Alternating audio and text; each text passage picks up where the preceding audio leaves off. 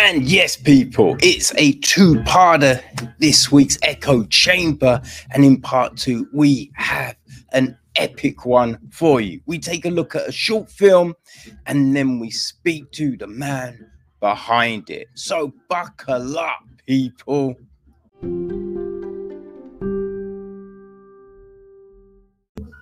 Now it is time for Brothers in Arms. Well, people, thanks to Amy Prina, I just had the opportunity of checking out Brothers in Arms. This is a new fi- short film from Jordan Charles and Ibrahim Nada. Charles also writes the feature. It is uh, produced by uh, Joe Baker, Saju Kalamadanda, and Courtney King. Executive produced by Jordan Charles. And consultancy from Mark J. Sanchez. Aaron Alps is on cinematography. Kirsten Young Sharid- Sheridan Sotelo, Daniel R. Perry, and Phil Habaker handle the editing. Christy Bednance was on casting. Production design is Yusuf Abu Bakar, Alexandra Kutia, Marjan Monacofa and Katerina Muniz. Joss Chu is on art direction. Costume design is Alexandra Kutia. Got hair and makeup from Anat Lopez and Antonio Lee. So the cast. Well, Nick Destino is played by Jordan Charles. Um, his brother Leon Visconti is played by Vic Bagratuni. Um, Nick's girlfriend Ashley Riverdale is played by Shannon Reynosa. Um, I think that's his girlfriend. There's Helena, played by Iris Disla. Uh, Chris Stilley, played by Daniel Dasent. Um, Igu Monteri, played by Geoffrey Gilbert. A young Nicholas is played by Noah Banda, and a young Leon, Leonardo, is played by Jeremy Whitehead. There's Mello, played by John Nicholson. Pap, played by Kue Lawrence. Don Guerrera, played by Peter Lucas. Ria Monteri, played by Jennifer Champion. Uh, who else do we have? Lila, played by Pati Lauren. Cecile, played by Gifford Irvine. Mrs. Davis, played by Channing Sargent. Mrs. Chapman, played by Upanza Bihiri. Right. Arturo, played by Mark Slater. Father Brada, played by Andrew Pickwood. Uncle Gardino, played by Anthony Candell. Right, so um, yeah, that's the main cast. That's the main cast. The gist of the story: two brothers tragically separated after a destructive childhood accident. One becoming a relentless police officer, the other a rising crime leader. They find themselves on a collision course to reunite as family loyalties are challenged and fates align at a major arms deal in Los Angeles. Dum, dum, dum. So we have a director's statement, right? It reads Portrayals of diversity have enjoyed a heightened and long overdue exposure in the arts of late. Brothers in Arms is rooted as a dramatic entertainment to reflect the mosaic of our diverse world. Its story and themes examine how we can begin or belong to something and yet evolve into something else. This film presents the collision and impact of that process upon the people we care about most. The narrative includes Italians, Latinos, Black Americans, other ethnic groups, and authority figures combining and clashing towards mutually realized fates. Too many films with ethnic sensibilities and foreign characters often deliver one dimensional or marginalized studies that only perpetuate stereotypes and prejudgments. Many films about Italians, for instance, are often reduced to a caricature of organized crime or mafia life in a manner that merely contrives drama and doesn't represent the more realistic complications of a person or heritage.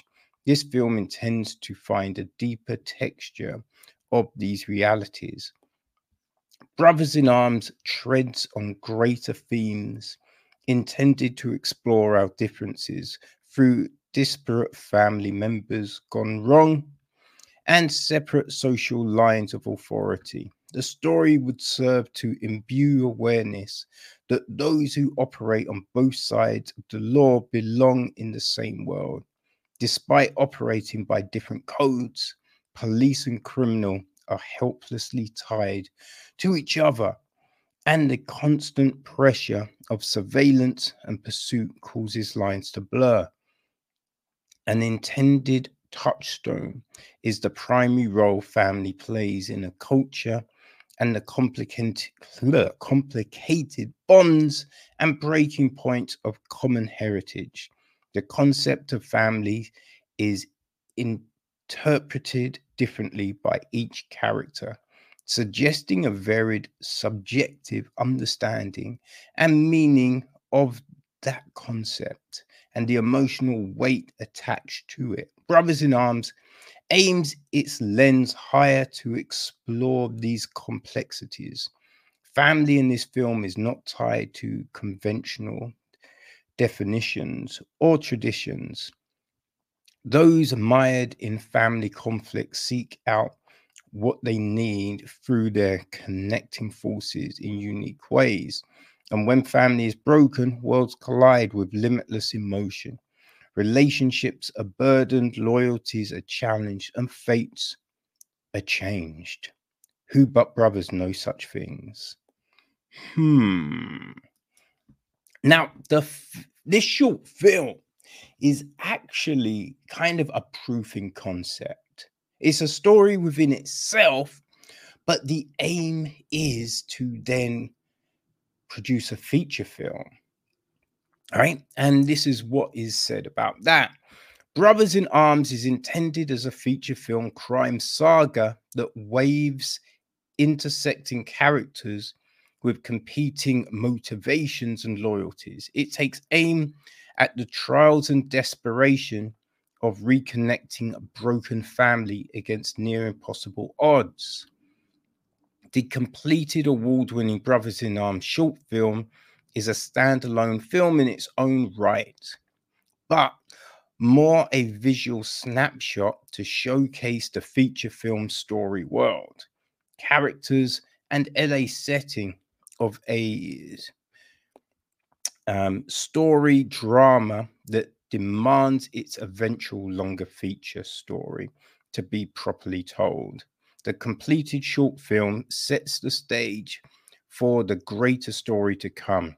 and teases how the intended feature film will propel its conflicts, relationships, and plot to dramatic effect. There is a possible alternative arc to have the feature film story made as an original series befitting of HBO Max, Netflix, Apple, FX, AMC, or networks prone for its brand of genre entertainment with a series ending cinematic feature release. Hmm.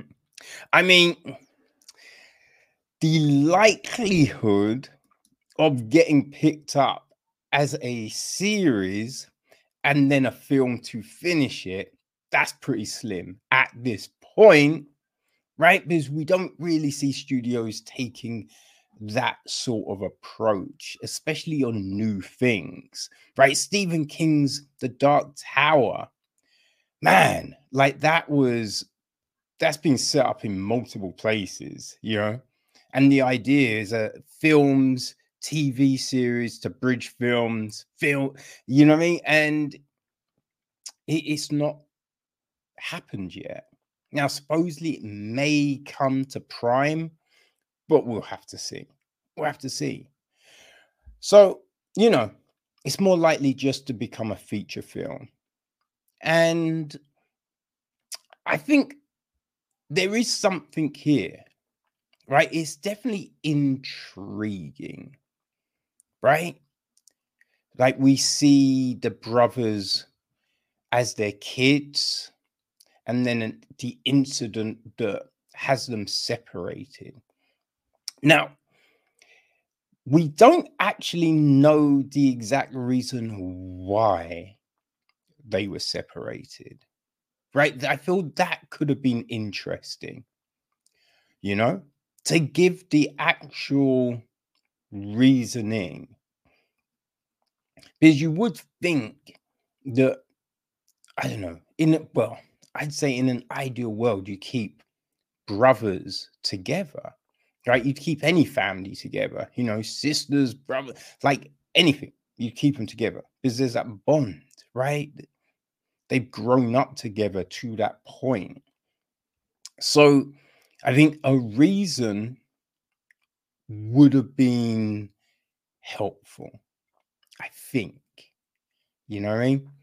Like maybe that comes in the film, but I think to actually build these characters, we want to flesh them out as much as possible. You know, so yeah, we see that, and then we have a glimpse of both in their adult ge- adult guys, right? We've got the police officer and the criminal, right? Nick and Leon. And it's int- like I've never heard the term lion used as a crime figure. Right? As, as you know, you've got the like the different parts of the mafia and all of that kind of thing. So you've heard certain terms, but I've never heard lion, right? Which was uh in I don't know if it's real, if they just made it up. I don't know. It's interesting though, right? Now there are things in here that are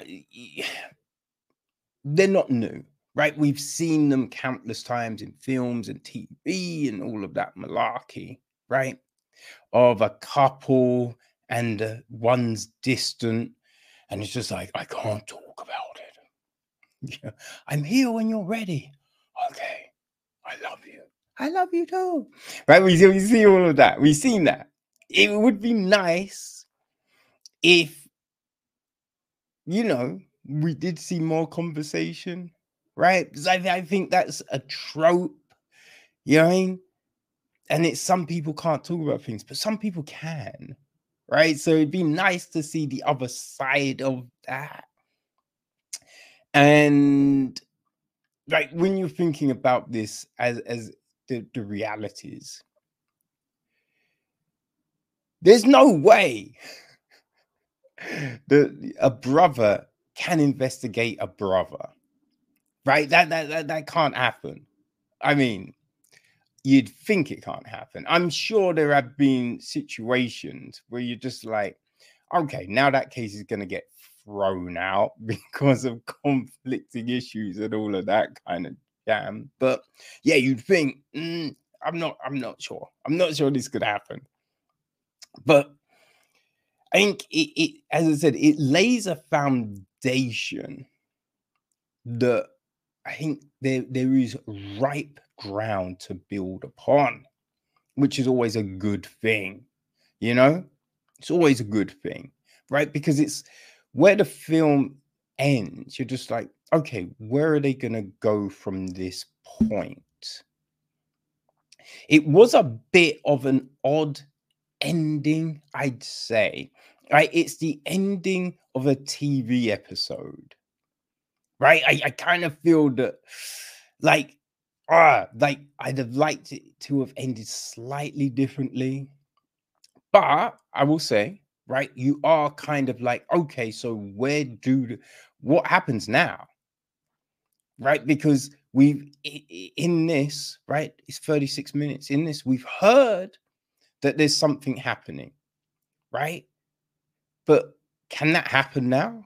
After uh, uh, after what we saw at the end, like where where we going? What we doing? You know, there, there, there's definitely stuff there. There's definitely stuff there. Yeah, so I'm I'm intrigued. I thought the direction was pretty decent. You know, because this is the first uh directorial efforts from both um, Jordan Charles and Ibrahim Nada. They both, you know, worked in film, you know, doing producing, editing, cinematography, acting, all of that malarkey. But this is the first thing that Eva had directed. And yeah, I mean, they've done a solid job on that front for sure. You know, definitely. Right. I would have got rid of some of the musical beds, but again, I'm not a huge fan. Right. But yeah, you know, there's some editing which I'm not quite sure about. Like there's a bit where we cut for a second, right? And you see the back of Nick's head looking out at the city. And then it cuts away. And you're just like, I know, that wasn't really needed. Right? That wasn't really needed. But apart from that, has a nice tone to it. Right? Feels and looks very gritty. You know what I mean? There's some dialogue that's a little clunky and a little generic, right? We got this voiceover at the beginning, you know, just talking about, I wanted to love the city, but the city didn't want to love me, right? and listen, it works but it is a little generic, right? We've heard similar before, but it does set the tone. It does set the tone. So, yeah, there, there's certain things in the dialogue that work. There's some bits that don't necessarily work, but as a proof of concept, right? As a first directorial effort, and writing effort as well, it's not bad. It's not bad. It'll be interesting to see where this goes, right? If they can get this feature, right? And then what do they do with it? How do they develop this story? Because, you know, from the um, director's statement and the idea of taking it to a bigger audience you know the sensibility the the notions you can't knock them right? Trying to develop something with diversity with breadth with originality that's all great you know? Trying to break stereotypes in portrayals and all of that.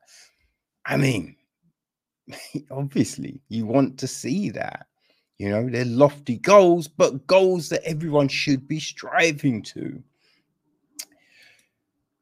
I mean, so yeah, it'd be interesting to see if we can get there. Right?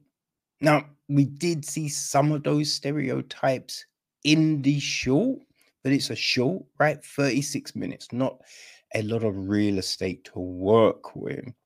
So yeah, it'll be it's I'm intrigued, people.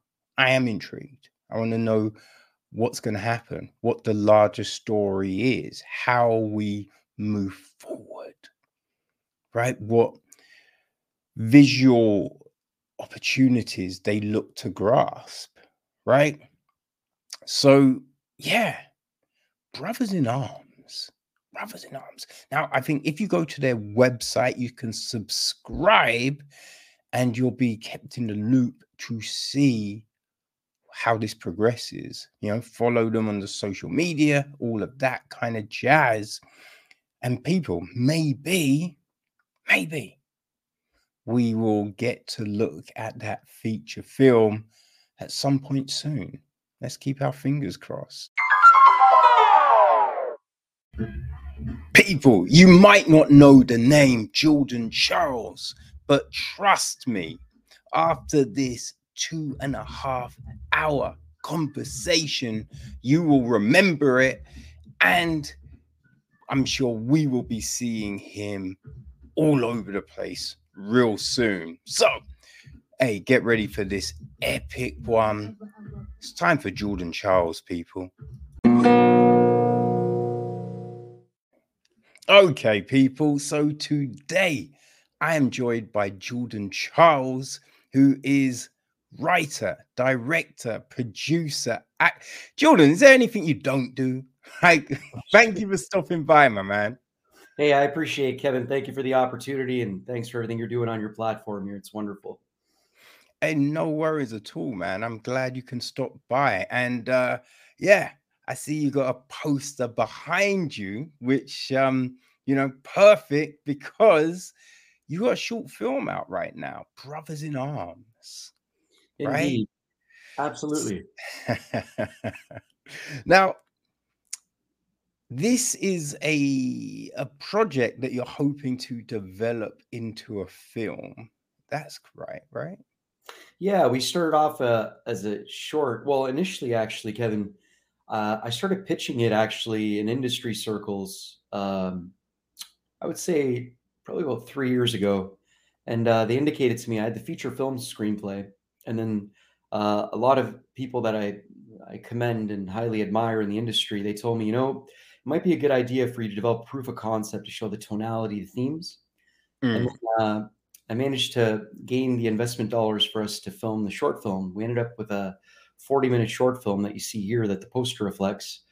Um, and now we've submitted on the film festival circuit. Uh, we're now resubmitting it a lot throughout the industry to try to gain uh, the actual underlying feature film to be developed, financed, and made. So it's been a journey for sure. Right. That's interesting because, yeah, I was, you know, it's always curious about how these concepts come about, right? So the notion of, you know, the short to the film. But so it was originally the idea was a feature. Absolutely. The initial inception was always that. I, have always been inspired by the long format feature filmmaking. Um, mm. I'm, I'm predominantly a, a, Screen Actors Guild and Actors Equity actor. So I've acted a lot on the independent film landscape. And uh, that's where my passions lie in the entire creative industry and the filmmaking industry. So the long format, I would love the next 25, 30 years to be devoted to that, with also obviously a little bit of television because there's so much great content coming out in that form as well. But this was always meant to be and intended as a feature film, probably in the two hour, 210 variety, something of that nature. Right, right. Okay, so your initial idea is the, the film. And when you were pitching that, right? So what what was that experience like for you?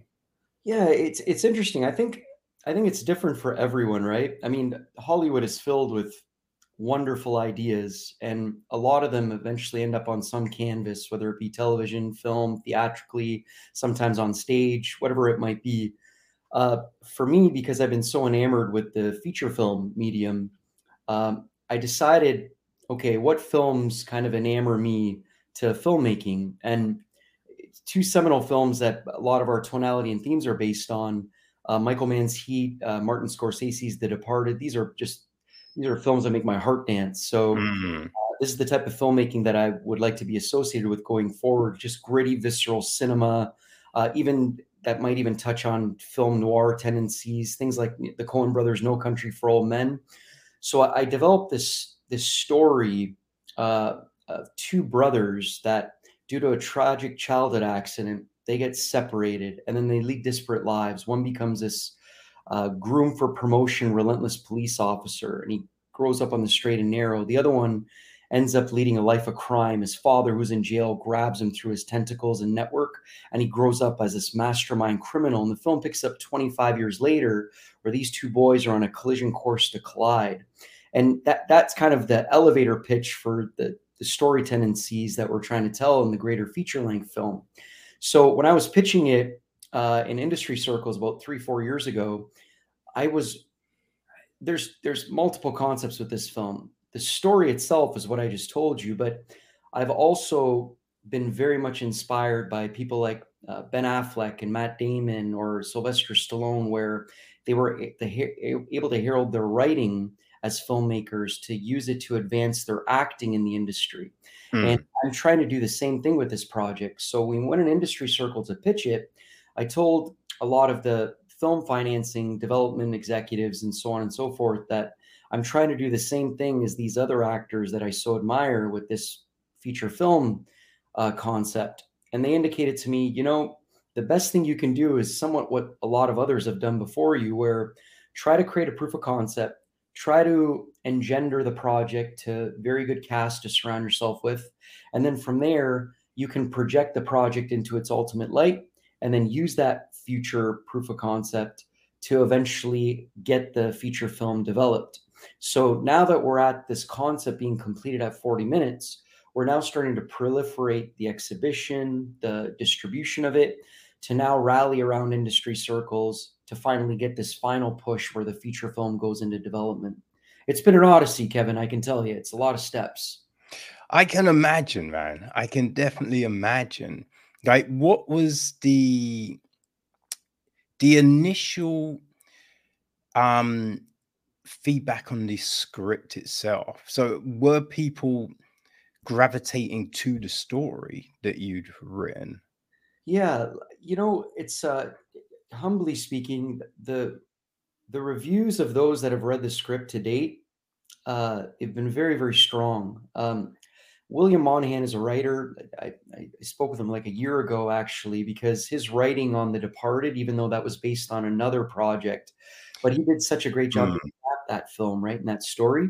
And uh, there's a lot of underpinnings in this story that are semblant of that type of writing. Again, like visceral cinema, where it's there's a lot of broken family and the shards of that and the redeeming qualities and the challenges that are inherent in that.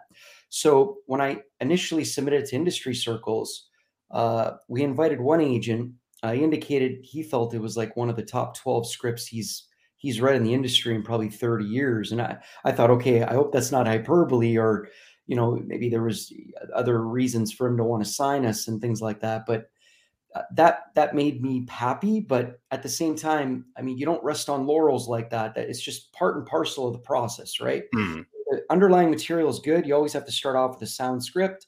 I hope that we've arrived somewhere at a modicum of you know a standard where people will look at it read it consider it where they think you know what when it actually maintains its visual presence, it will capture audiences or people will come away with feeling something from it.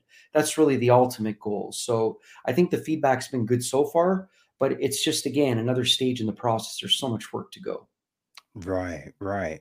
Now, when you're talking about this project, right, and you're using, you know, films like The Departed, Heat, things like that as your kind of examples of is there a worry that people will because those are great films, right? Those those have you know won awards, acclaim, just they've stood the the test of time, right?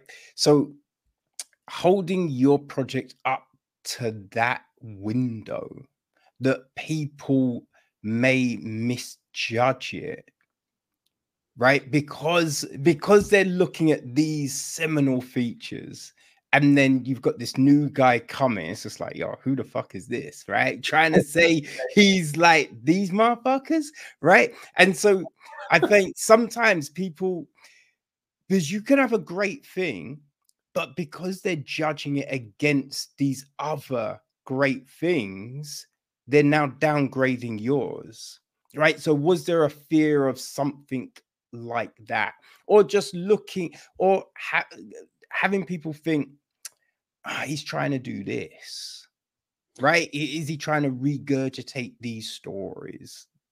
Absolutely yeah you know i'm sure a lot of things you know i would have to go back probably you know i've probably written and rewritten the script probably close to 40 times right? I mean the work's never done it's just when you mm. decide to kind of shut the computer down or put down the pen right? Yeah. Know, it's interesting kevin fear or anxiety or you know restlessness when it comes to like you know how are how is your work going to be perceived? How are you going to be perceived as an artist? And like you said like if you set lofty standards like that where your project is representative of seminal films that came before it i think i guess our approach is you want every project to stand on its own merits right? So that's great that you've got tonal representative works that you're referencing but at the same time you know each project it's got its own emotions it's got its own touch points uh, touchstones that you want the audience to resonate with. The pressure i think of that i don't think i i've allowed it to kind of have to allow myself to pivot because here's the way i see it. A lot of people want to be associated with that type of filmmaking Mm. Like the, the films that, you know, you can pop in every year and just watch them over and over. You already know what's going to happen. But because they touch you on such a deep, visceral level, if you can participate in cinema like that, I think that's what we're all here to do. So I think, um, and, and I don't mean that as any means of disrespect to filmmakers that have got clout of that stature that have been making films for 20, 30, 40 years. That's like that's hero time for me. I mean, I put people like that up on such a pedestal because to execute at that level, to make you feel that way, I think the average viewer doesn't understand how much work goes into that. Uh, even if we can arrive at a quarter of that type of execution, I, I would be more than fulfilled. Uh, I think you aim high and then you end up somewhere in that kind of stratosphere, you know, at least you'd hope. Well, I mean, listen, if you weren't aiming high, I'd be like, yo, Jordan, man, what's going on? You know what I mean? Because because it's just like I even like those films that flop. Right. No one's going in trying to make a flop, right? No one's trying to make something that's terrible. It's just sometimes things catch fire, sometimes things resonate, right? I remember um John Carter Oh, I right. enjoyed the hell out of John so Carter, but so it didn't do it. Now, I say partly because the marketing was trash. Like, I I I hate trailers, man, because I think sometimes trailers give away the film. Yes, you know what I mean. Like, did you watch? Um, it's a, it's a tangent, man. I do it sometimes, but we'll, we'll, we'll get back to where we're getting. But did you ever watch that Jordan Peele film? Um, the yeah. one with the opposite people. Oh yeah, uh, that's what they had the scissors and the marketing. Yes, yeah, yeah, yeah, yeah, yeah, yeah, yeah. I uh, can't remember what the hell it was called. I'm so sorry. Yeah, yeah. No disrespect to Jordan Peele, he's fantastic. oh man, it's a great film. Oh, it's yeah, it's so good. But I think I know what you're saying. The trailer, you found that it was too revelatory, right? Well, the, I because I didn't I didn't watch the trailer. I avoid trailers for the most part and but once I'm, I'm you know I've, I've, reviewed it so i'm trying to compile all the information for the website so i pull the trailer and as i'm pulling the trailer it starts to play and they show a bit where the girl's looking at the mirror and i'm like that's too close, man. You're kind of you're pointing people in the right direction. And for me, when I was watching it, because I had no clue, I'm like, what the fuck? You know what I mean? I was just like, yo, what is this? And it's great, right? Having that feeling where you're just completely caught off guard, you're blown away, right? That's incredible. Because I remember, like, it all stemmed because you're back in the day, right? So, The Matrix and Gladiator. Oh wow! I had I had no clue what The Matrix was. A, a friend called me up one day. It's like, "You want to go to cinema?" I'm just like, "Yeah, I got nothing to. I don't know what's out though." He's like, "Oh, there's a film called The Matrix." I'm like, "Yeah, um, all right, whatever. I've got nothing better to do.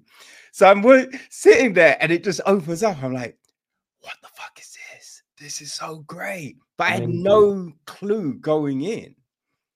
Right? I had no clue about Gladiator. I'd heard about Gladiator a year or so before, but I'd forgotten.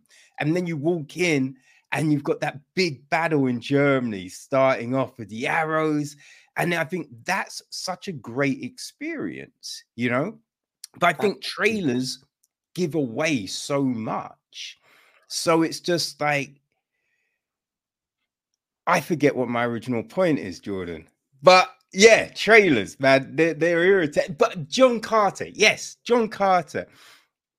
It no one knew what it was because the trailers all over the place. So I think people were like, "Oh, is this fantasy? Is this sci-fi? Is this a drama? What what is this? But I think if you had pushed it in the right direction, people would have seen that because it's a good film. It was a lot of fun, you know, and I think that is the the, the problem a lot of time, right? Because you make something and you don't really know, you don't know what it's going to do. You know, it, it, can flop, it can succeed. So people will write things, they'll they'll make a project and they'll hope it's good. But sometimes they just it's just not. But I think as long as you're making something that you feel proud of, that you know you put everything you've got into it. There's no half measures. You know what I mean? You're you're not like, ah, let's just go home early today. It's just like, no, no, no, let's get this scene right. If you've done that, it's all golden, man. Like, fuck what anyone else says.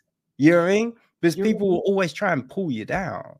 Yeah, you're making great points. You know, the the Wachowski siblings, that's such a that's a landmark film. I mean, you and I, it seems like I think we like a lot of similar titles, similar filmmaking, the movies you're referencing.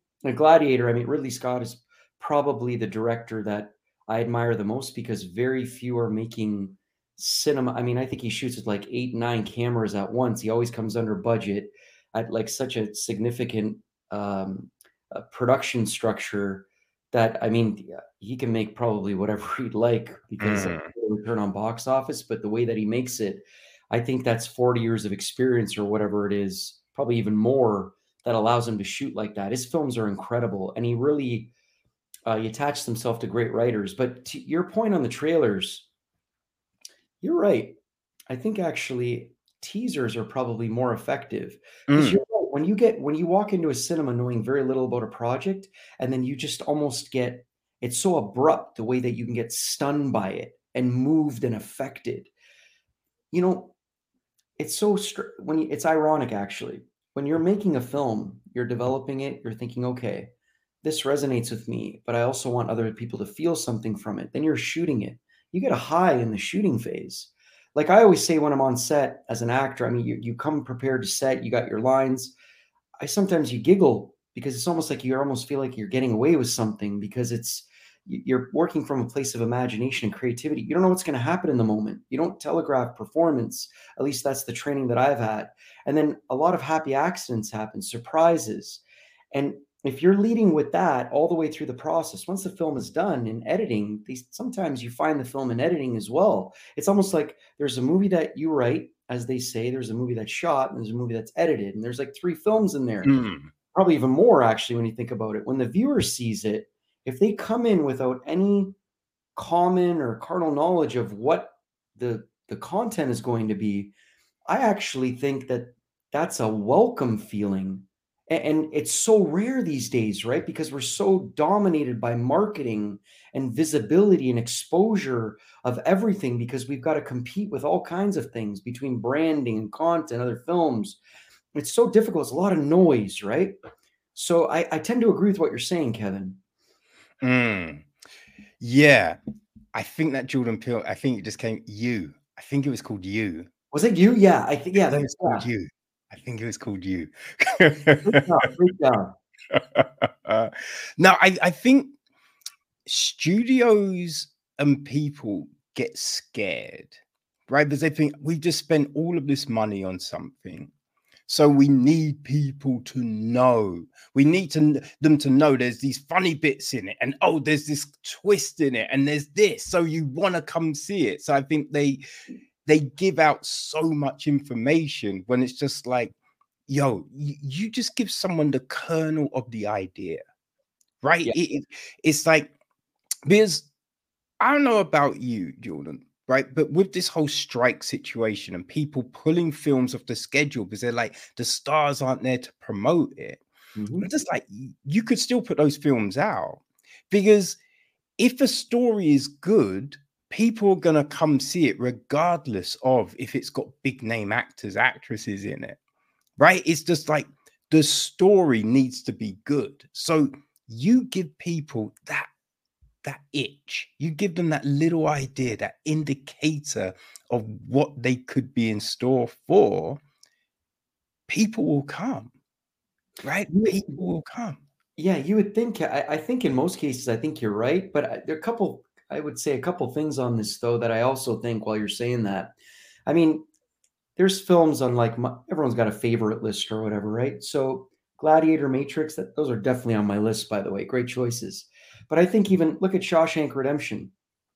That's probably one of the better written films and better executed films in terms of emoting feeling and oh it's tremendous the spectrum is great it's great right so when it came out its box office i think is dwarfed compared to its success on home dvd tbs tnt when it got syndicated and then streaming platforms it became more popular not it didn't start as a cult following because it was a mainstream release, but you gained popularity for a film that was so strong and well executed after its theatrical run. Or look at mm. I mean, Heat, long running time, one of my favorite films ever. It's so great. Michael Mann is so talented. That film, I don't think it didn't win any Academy Awards. And it's it's strange because some people, I don't know if they avoid the theaters, they don't go to the theaters, they miss it. It's the time of year that it comes out sometimes it takes a long time in a film's exhibition gestation for it to gain success later on down the road. So it's weird too. Hollywood, in my opinion, is not a meritocracy. Everyone is working so hard to make films of stature and they want to share their work and give it away to an audience. But sometimes it, a film doesn't find an audience or it doesn't find it early enough. And it takes a long time for the return on investment to happen on the production company or studio side and it's sometimes hard for the filmmaker to get heralded with immediacy because it just it takes time for people to recognize it or find it or word of mouth to travel. It's it's very very strange right?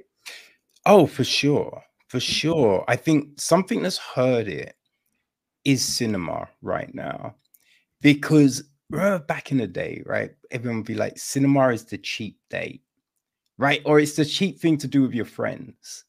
I remember as I was growing up, for five pounds, right, I could get the the train to the, the the cinema. I could get a cinema ticket, go across the street, buy a bag of like penny sweets and a panda pop, right? And, and I'm I still have some change, right? For five pounds.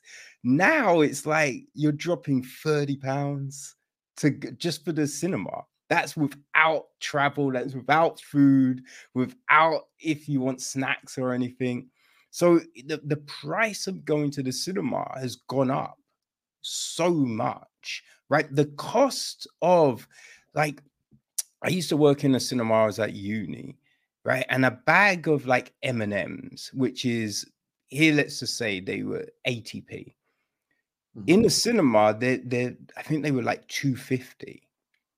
So it's oh. over a hundred percent markup on the price, and and it's things like that that hurt the cinema, right? And, and so if people are just like I can't afford to go to the cinema, right? So then they they wait, right? And so then no one's going to the cinema, so the box office is coming down, and then it, things are getting hailed as a flop, and then it's just like oh we can't make these type of films, and we can't do this, and it's all this weird thing. I think people need to like the ecosystem is broken in a way and more partnerships need to be made to enable people to enjoy what's being produced you know? yeah, you're making very very provocative points you know the i remember it's funny I, my, in my mind my mom used to tell me my parents were immigrants from italy after world war ii right? So they ended up emigrating to canada my mom said there was like one one cinema in the town that we grew up in london ontario canada which is kind of in between toronto and detroit. And she would tell me you go downtown to the cinema it's got all the flashy lights. And she goes it would cost like a quarter to go like to the sit and then you would like you would scrounge your change to be able to like i can't wait to go with my sisters or my friends mm. cinema. Or like the latest elvis presley album that comes out and you just want to spend a few dimes, you want to buy that and then listen to it in your garage or something.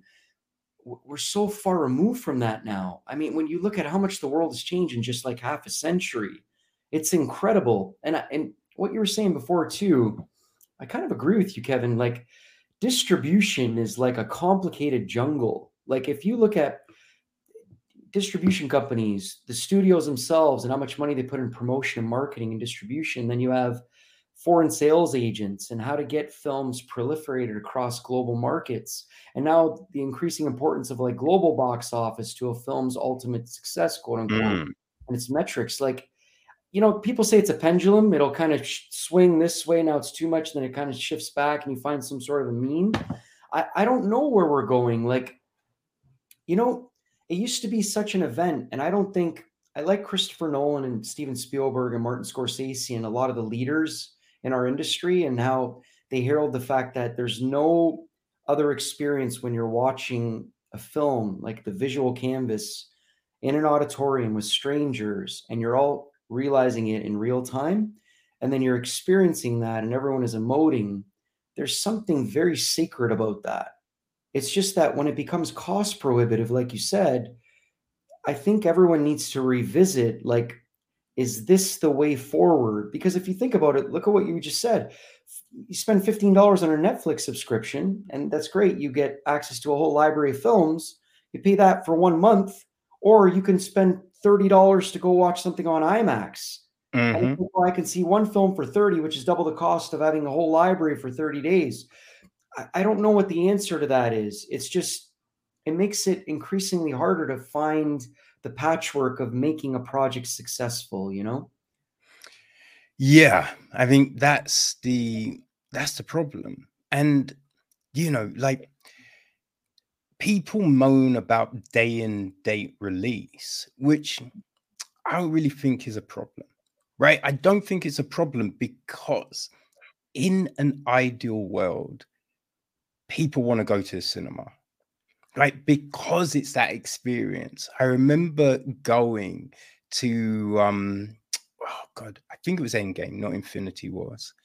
But there was a bit when then just all the heroes like come together to go get Thanos, and yeah. everyone just like yeah, and this you know just like that that bit in Civil War when Spider Man turns up, it was like what and you just hear that roar in the place or like just a film where it's that hilarious moment and just everyone is laughing and you might turn to the person next to you and you're just both grinning being like that was right? It's those things why people go to the cinema right? When you leave the screen and everyone's like, oh my God, what was your favorite when that happened? When ah, I remember coming out of Karate Kid 3 as a little kid, and everyone's just like, yeah, yeah, I want to learn, mom, mom, can I go learn karate? And I'm yeah, I'm feeling smug because I was doing judo at the time. I'm like, you know, what I, mean? I can already do that shit. I can't, but in my head I could, right?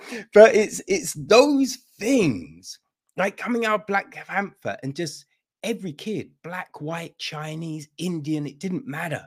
But they were throwing up the arms, Wakanda forever, right? It was just those joyous moments, right? That's why we go to the cinema, man. And I think you always want that. You you always want to grasp that. So I think whether you go every week, every month, or even, you know, a few times a year, you still look forward to those occasions. So I don't think cinema will die, even though you hear that rhetoric cinema's dying, cinema. I don't think cinema will die.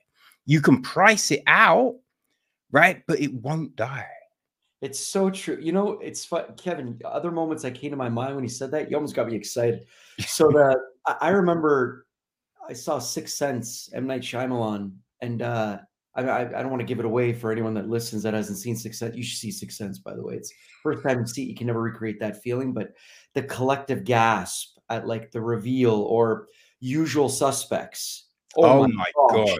The first, like at the end, like when you see what ha- like that just stays with you. Or mm. I remember Matrix Reloaded or Revolutions, the hot that whole highway segment when Neo comes in and he's like, you know, flying like a rocket and he grabs Trinity and does that twist and circle. Oh, yeah, yeah, yeah, yeah. I'm like the collective gasp in the audience. How can you recreate that outside that environment? You can't.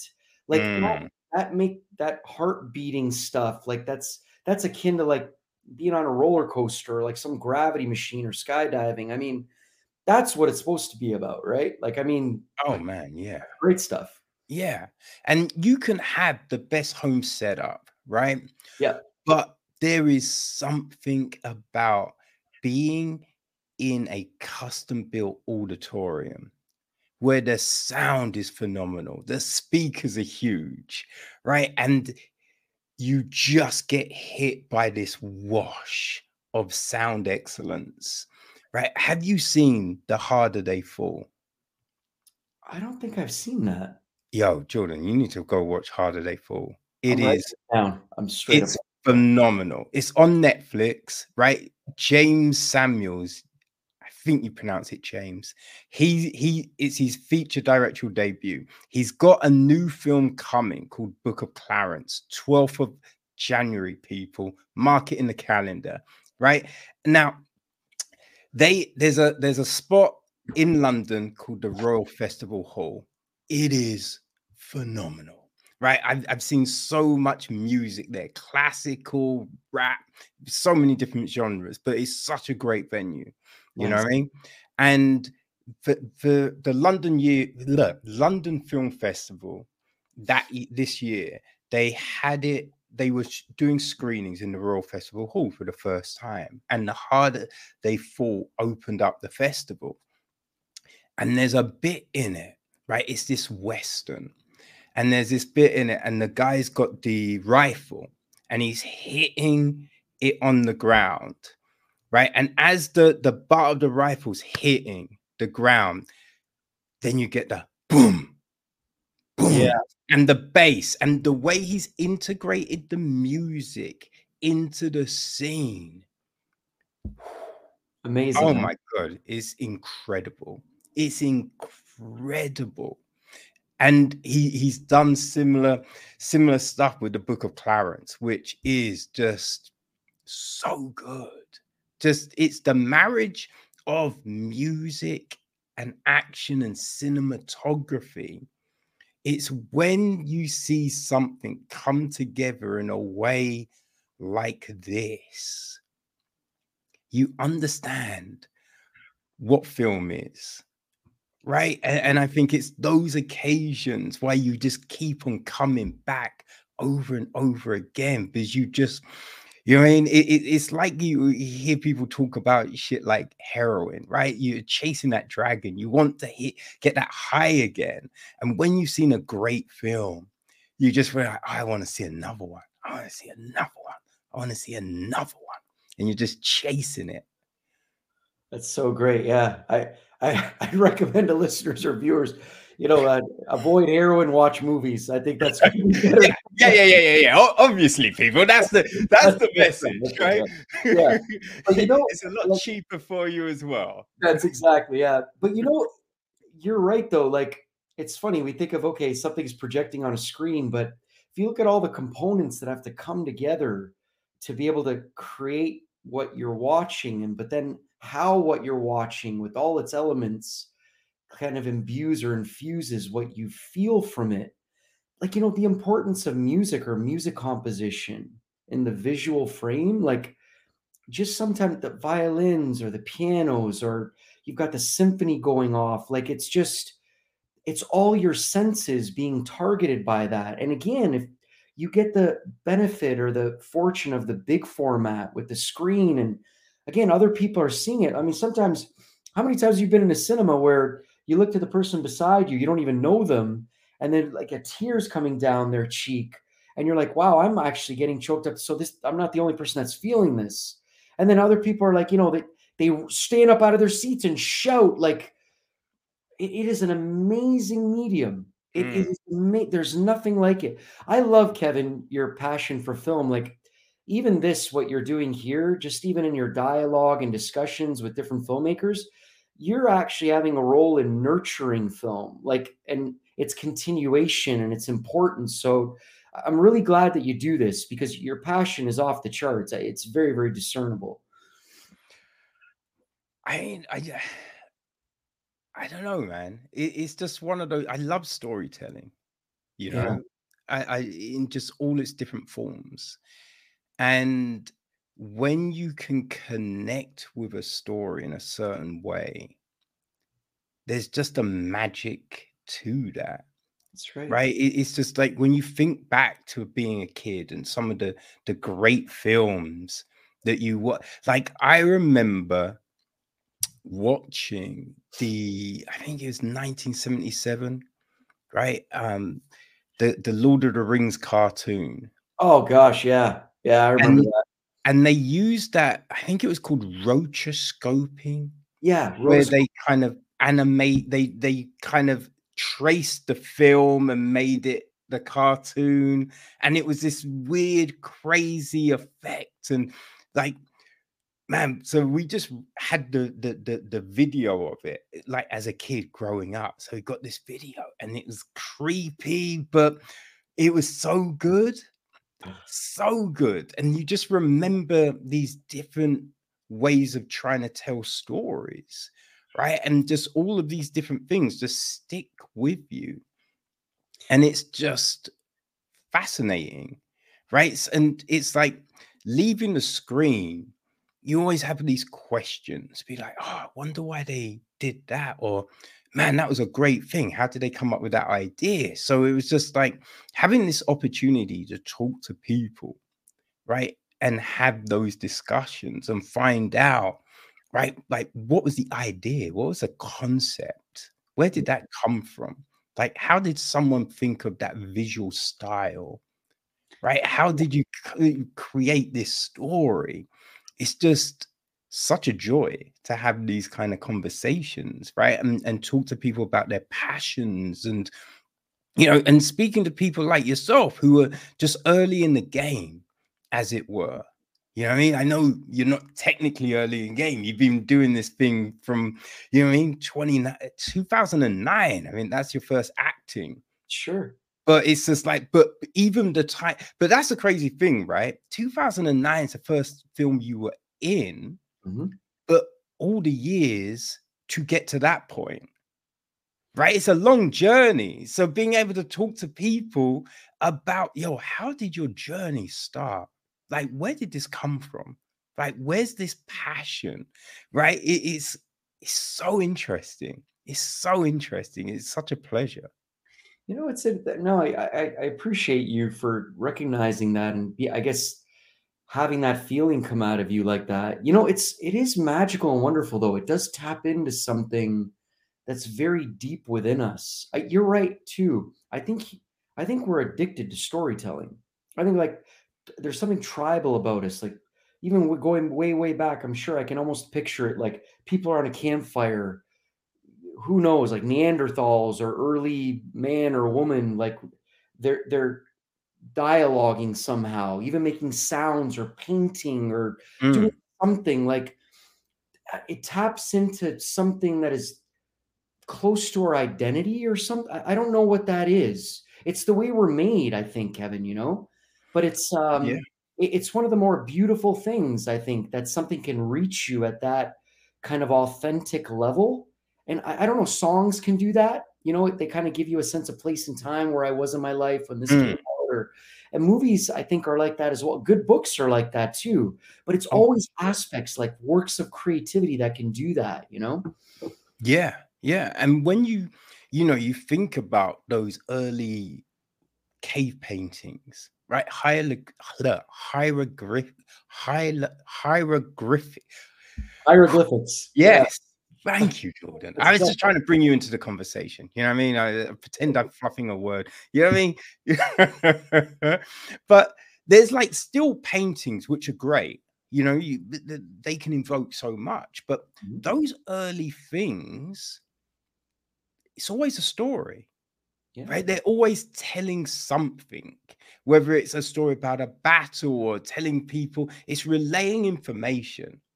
Right. So those early things that we've seen. They're, they're stories, early stories.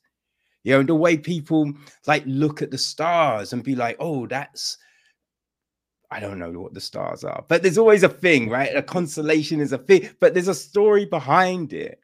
Sure. Right. And so I think, as you said, we we we've always had that, right? We've always had this affinity and love for stories. And so it's just finding those new ways to tell them and to connect with people to get them engrossed in this stuff. Like that's it's amazing. that, that's so crazy. Like for you what what do you think? Because you know you, you said like he and um departed were two great films that you love but what do you think was maybe the genesis for this that kind of started you down this road? Can you can you think of anything which you saw and you were just like, man, I'd love to do that? You know, yeah, it's so interesting. Like you get you, you get wrapped up in projects and gigs and work and things, and then you go back and you're like, I don't know, you, you think of the origin, like what what prompted you on that path, right? And I think every every project is different. I think every artist is different. I, I think for me, Kevin, there's a couple things here. Obviously, you know, you see influential things and then you kind of tap into like what made me be moved by that so much. And then uh, the type of cinema you might like might be different than the guy down the street or the woman at a different workplace. Like it's all different, right? And it, mm. it's hmm. all capturing us on different levels part of the gestation of like this project or projects like i mean i've i've written now four feature length screenplays that we're, we're to get traction on even after we promote this and ideally get this thing fully developed and financed and get it moving. But you know I, i've got things that i have to get out of me. Like it, it's interesting. So my parents it's probably the best way i can explain it. My parents were immigrants okay and I mean, there's so many people that have got, you know, immigrant lineage in their family heritage, right? It's not an uncommon story, but I remember like they leave Italy and their countries are ravaged. I mean, bombs have destroyed everything. My, my grandfather was like out of the hurt locker, like he had a bomb disposal unit. People in his unit died. He's one of the few that survived. My other grandfather became a prisoner of war. So he ended up in Argentina. He didn't go back to his family the grandfather that did like the hurt locker bomb disposal work, he ended up going to Brazil, South America. Like, where am I going to posit my family mm. now that mm. Europe is devastated? So they end up in, in, in Canada, and I see my dad, like you know, as a child, your parents are so significant, right? When you're growing up, like they're your heroes. Like you model yourself after them. You you repeat things that they do, like your motor learning, all these things. And then I see my dad like he's clamoring for a father that he didn't grow up amongst, right? Because his dad ended up staying in Argentina and I had to express this, like get it out of me, like distanced family, separated family. And like, what does that hold for people that go through these experiences? So I tapped into my creative spirit, trying to focus on that. And I kind of created a story with these two brothers, like I mentioned earlier, that have to go through that feeling and the challenges in that. But also, it's, you know, as a working actor, you know, you, you keep knocking on doors, right? Kind of like how you said in the beginning, like I started an independent film in 2009. I mean, I was stage acting since I was like a little boy. My my grandfather, the one that disposed bombs, he became the president of an Italian social club in Canada, and they would do plays around the holidays. And then he would have like his daughters act, including my mom, and they'd be on stage and they would always cast me as like the baby Jesus and hmm. you know these small stage productions and all these things. And then I was always the token little boy in like the stage plays. And then acting and performing were part of my life from a very young age. And then I did a little bit as a teenager and kind of left it. And I went back eventually after 2007, 8, 9. I always kind of had that part of me, but you're doing it and there's a lot of knocking on doors to get opportunities. You go on auditions and then sometimes you get roles, sometimes you don't. And then it's, you know, right back to the beginning of the circuit again. Then you keep knocking and you audition and prepare and go to acting class and school.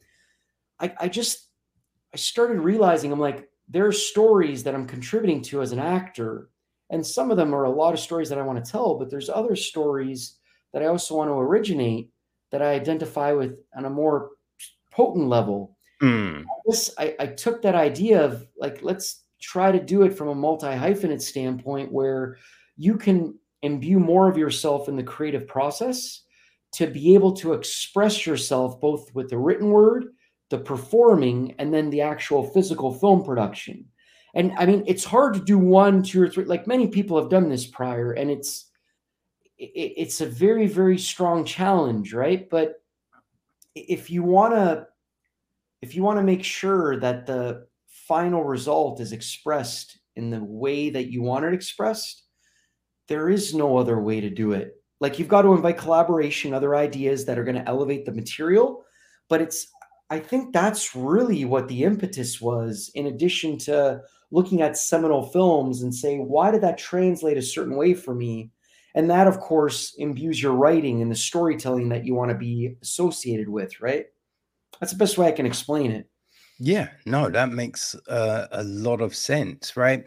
Because you see it in so many different fields, like in comic books, right? Where you have the artists and writers working at, you know, Marvel, DC, other big publishing houses, and then thinking, I love these stories, but I don't own any of these.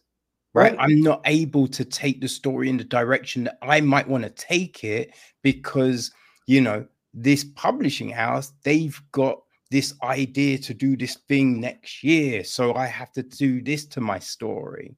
So they're like, let's do create our own. Let's let's make our own stuff. Right. Then I can take it where I want to take it.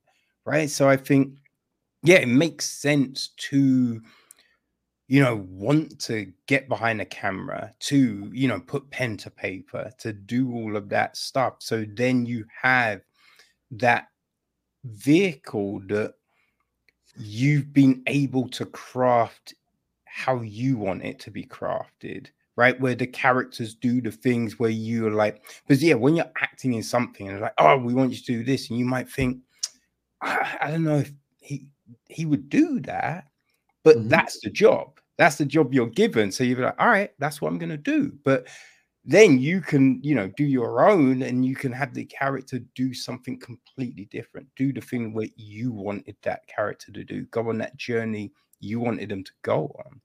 That's a great point Kev. but you know and kevin i and I, I don't want listeners or viewers also to get the wrong idea as well. It i mean it starts off as a solo journey right? Because you've got an idea you want to translate it and then you get it out of yourself and you express it and then you're like okay there's something here and it's never quite finished and it can always be refined, but filmmaking, in my opinion, no matter what guys you're participating in, whether you're a writer, editor, you're a gaffer on set, you're a production designer, you're a script supervisor, filmmaking is all an invitation for collaboration. I mean, it's mm. you cannot do it yourself. It's an exercise in humility. Uh, like everything's going to go wrong. It's an it's an act of constant problem solving.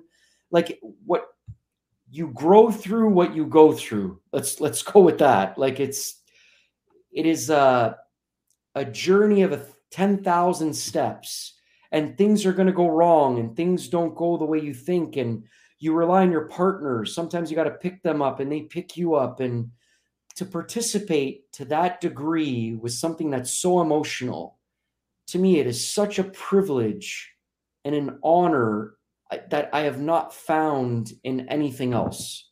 I, like I can't even describe to you. Like even when you what you're saying before, like it's amazing how people who work so hard in a film and for whatever reason it doesn't translate properly, it doesn't make money, it doesn't get a return on investment. Viewers don't get something out of it, and they're like, "Why? Why is that a flop?" Like I got something out of it.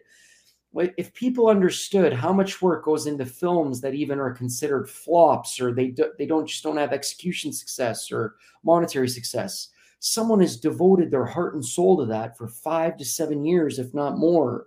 Like that's why I'm not too critical of films that don't resonate with me. Like after it's done, I'm like, all right, like good job, he or she that worked on that. And you know, I, I hope the next one, you know, goes even better for you. But I don't think the average viewer realizes the work that has to be devoted to even things that don't gain the success. Like people everyone should jump on a film project at some point just to see what it's like because it's uh i think people's perspective would be influenced in a different way. Possibly. I think i think it, i well no there's the thing is right i think it will for that period of time okay yeah and, and then once they're away from it then they'll go, revert back, back to yeah, yeah. yeah you know what i mean I mean, that's true, that's the problem. It'd be like, man, this is so tough. Boy, I didn't think about it like this. Man, I respect all of these people. And then they'll go to the cinema a few months later and be like, oh, God, obviously they didn't do anything with this. They just that's uh, you know what I mean? It will just it's it's that out of sight, out of mind kind of thing, I think. True, you know, and you know it's funny with film too. I think audiences they, they don't. I mean, the, you don't want to give them too much about the magic behind like the curtain, right? But do you know a lot of film? What you see on screen is just as much about what you show as it is about what you hide or don't use. Because mm. I mean, look at there's seminal filmmakers like Martin Scorsese. I mean, he's got Thelma as editor. That's like a marriage, right? When you're in the editing room and you're a director, and you know you got to cobble together like, what am I going to use? Like, what fits the frame and the the stage and storytelling that we're at and how you find the film in that process you can probably make another three films that are you know they've got a different point of view or perspective based on what you don't use yeah. so it's like the the finding of the film in terms of how you want to tell the story if people even had a sense of like what, what goes into that it, it the whole thing is just a fascinating construct yeah, I I do think some of that would be a big benefit for indie films, right? If if you put out some of that content, right, that shows the journey of, then people get that connective tissue, mm-hmm. right? They, they, you know, they they build that empathy with you on your journey because they've seen it. They've been there for these periods of time with you. I think that could definitely be a beneficial thing for a lot of indie cats to kind of help, you know, create a connection with the viewers. Yeah, it's a great point. Yeah, it's a really great point. And you know, you're right. Like the independent cinema doesn't get the same acclaim, obviously, as studio made product, right? I mean, it's and, not to say one is better than the other. I mean, it's just it's different scale, right? Mm. Stories and it, like usually it's lower budgets. You know, they're you the stereotype is that they're known for character driven journey and the storytelling. Not that studio films are not, but I think the size and scope and scale is so different, right? It's like apples to oranges. But you're right that that might be a supportive means for independent filmmakers to be able to again allow viewers or audiences to gain more of a sense of their art. I, I mean, I participate in a lot of independent cinema. It's hard to get eyes on what you're doing, right? Because you don't have the promotional budget. You, like after the film is made, you're usually bleeding money or you're running out of it, you, you hope that maybe you kind of you're at the point where okay that we met the budget, it's great, but now it's like now we got this whole distribution thing, and then how do you get eyes on it? And what platform? And is it only going to be one platform? And there's no theatrical release, or it, it's just the, the challenges are more rife in that process. So I think that's a great idea if someone could come up with a way to do what you're you're claiming for. Yeah, yeah. No, I mean, there's so many ways because when I see, because I, I I work in communications marketing in the day mm-hmm. job, right? And so when you see the budgets, like the marketing budget for films, it's Oh, just God. I I don't know what you did with that money Yeah. because what I see, you haven't done a lot, right? You you haven't done the things you could do to push this film, but they've spent like two million or, or something crazy, and it's just like, what are, what are we doing here? You know, so I, I think there's really interesting ways to kind of promote something, but it's just they're not really being utilized, which I can understand because you know, like you you've spent all your time making this thing as an it like in an indie context. You spent all of this time making it, trying to get the money to fund it. You you're not gonna be a, a you know a marketing expert. So it's just you're, you're just trying to think of things to do. So make you know, I get it, but I think there's diff- definitely ways and collaborations that could be had, which you know we can see people start to flourish more. You know, You know, that's a really it's a great point. You know, it's amazing. Like some people are so great at creating art, but then they may maybe a bit lacking, maybe, or they don't have the experience on the promotional or the business side. I mean, our, our project. So my publicist, Amy Prenner, I think she Mm. even set up this opportunity. She's wonderful. Like oh, she's great. I've worked with her before. She's Yeah, really, she's really wonderful. nice person. I, I've got Colleen angelus a really dear friend and colleague. You know, she she does tremendous amount of development work in the promotional space. Um, you know, she freelances a lot in publicity. Aaron Escobar is our you know promotional and development coordinator. You, you have to have a team of people that have these skills to be able to strategize in terms of like what is going to help the film, like to nurture it so that it gains you know eyes on it so that you know again if enough people see what you work on you make the film because you have to express and you have to deliver a message and there's something that you want to say and, and that and that's and there's a beautiful thing in that but the thing i remember in acting school I, I went to the baron brown studio for the dramatic arts in santa monica and i learned meisner training and there's other studios I've went to as well. I've audited at Playhouse West and Margie Haber Studio. These are all wonderful places in Los Angeles where you can learn the craft. And a lot of them, and especially Joanne Baron, she's the, I mean, the leader of the Baron Brown Studio. She used to always say, you know, you could be the greatest in your craft, but if you're doing it in your living room and there's no audience, your potencies will be lacking because Mm. now now what are you doing it for that's great for your own self-expression but we do art to be able to share it and the publicity side like you said with the budgets and everything else if you don't have that proper support after the finished product is there it's it's kind of like uh i don't know something that doesn't develop to the extent that it could. It's almost like a failed promise in a way or unnurtured creativity. And that to me that there's more sadness around that than anything else. Like i really feel bad because there's a lot of great working artists out there that they don't you know they've got a voice but it doesn't command the reception maybe that it should like there's so much great art out there kevin Oh So my gosh, yeah, filmmakers, you know yeah, no, definitely. And I think it's, as you say, it's an important thing to work with people, right? To, mm-hmm. to be able to bring these things to life because you can't do everything on your own. And other people have great ideas that can just strengthen what you do, you know? Like with this film, because you co-directed it with Ibrahim Nada, right? Yes. How did that come about? Yeah, so yeah, when I wrote the feature-length screenplay, I, I had worked. Ibrahim Nada is a tremendous Egyptian independent filmmaker. As a director, I mean, his vision of the canvas and how he can translate visually the ideas off the page, he's tremendous. Aaron Alps, our cinematographer, is wonderful as well. At the Swedish International Film Festival, Brothers in Arms, we we won the best cinematography award, and it's attributed. That's not me, Kevin. I mean, these are masters in craft that are emerging. These are tremendous filmmakers that I've worked with in the past in other projects two, three, four times, and they become friends and colleagues. And you know, you jump on small projects sometimes, then you jump on independent films, then you jump on studio based projects, and then you look and observe.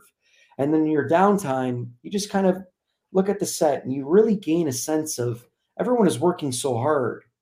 But sometimes you're fortunate to find people that they're just so good at their job.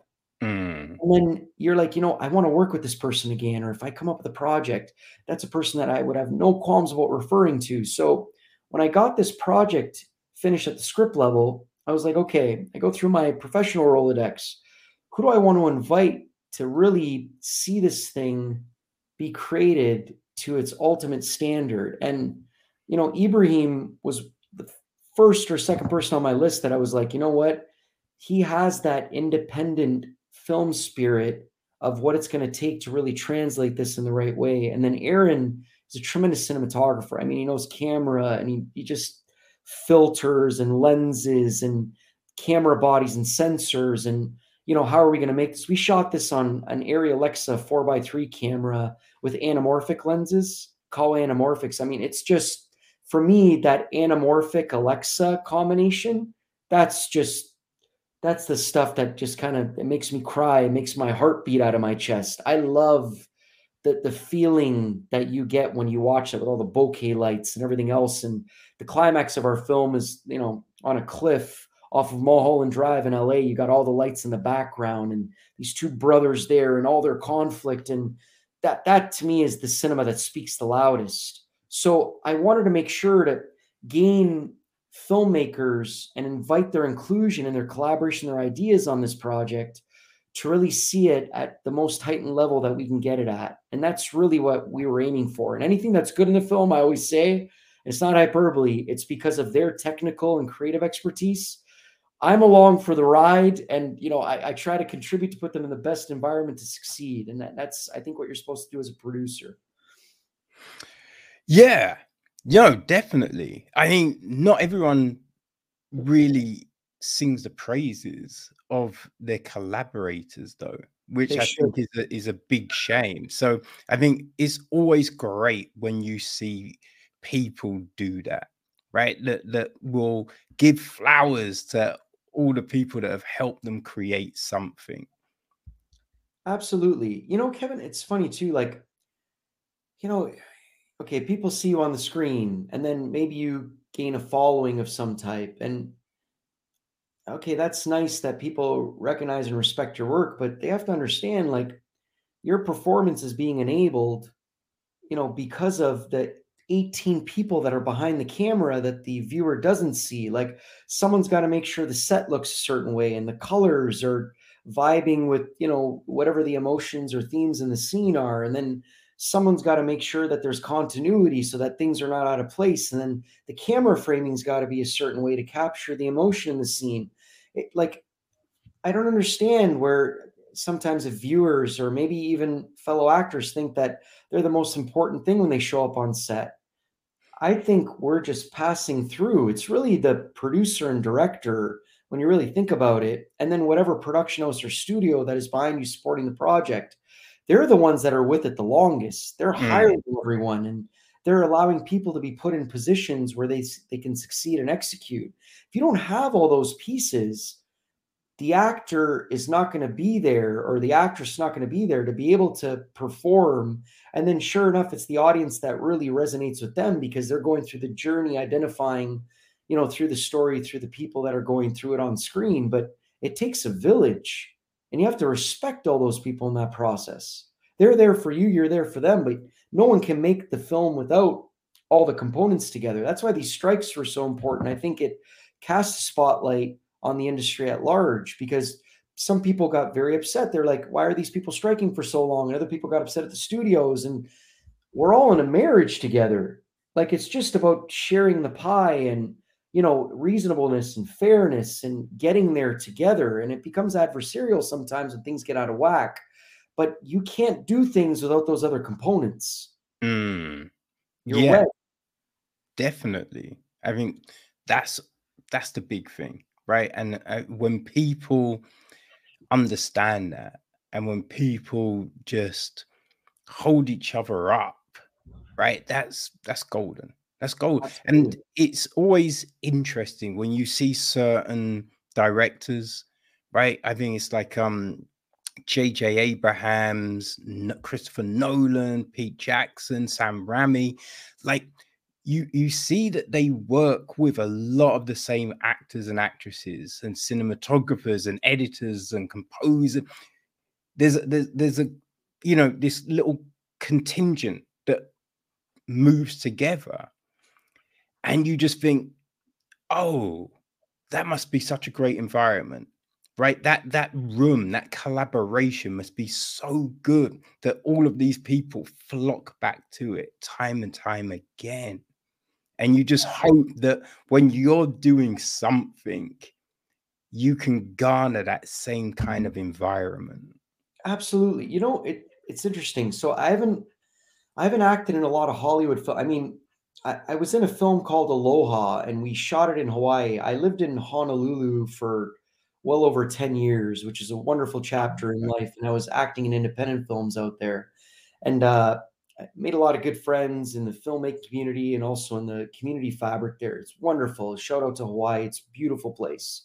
But Cameron Crowe decided to shoot uh, Aloha as, as his film there. And uh, Bradley Cooper and Emma Stone, Rachel McAdams, and mm. John and Bill Murray and Alec Baldwin. There were so many wonderful actors, and it was just a treat to even be on set to be able to pick their brains at a very early stage in my career.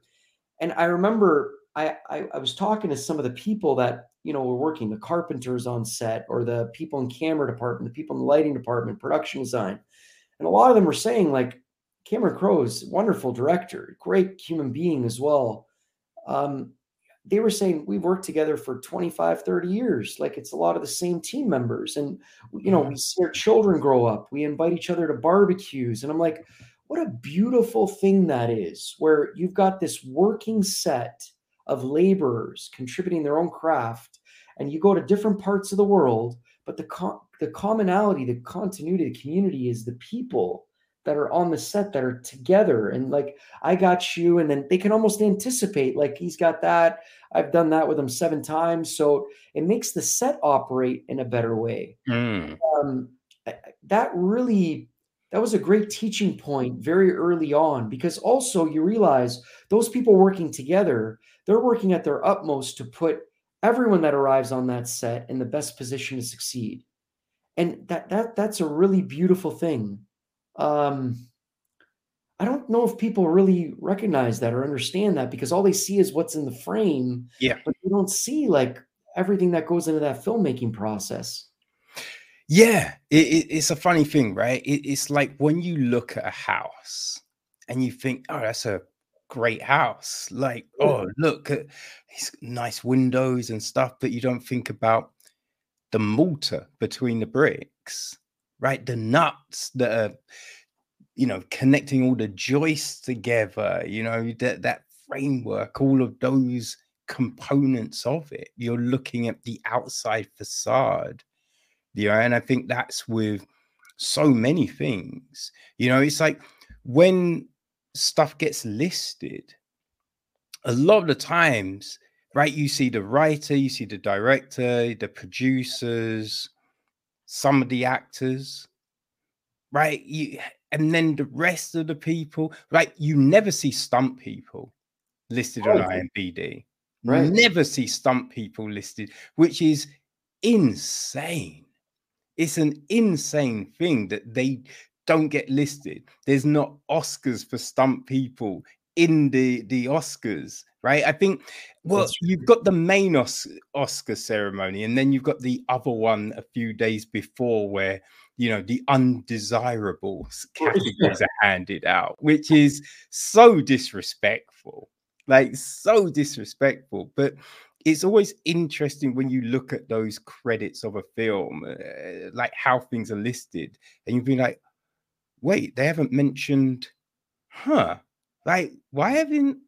And and it seems it's always kind of baffling to me that you're not shouting out all of these other people who were there doing their thing. That's right. So that this is another thing that I don't know if you do this, Kevin. I mean, you seem to be a lover of film. I always stay until the end of the credits. I mean, that's obligate. That's part of the film.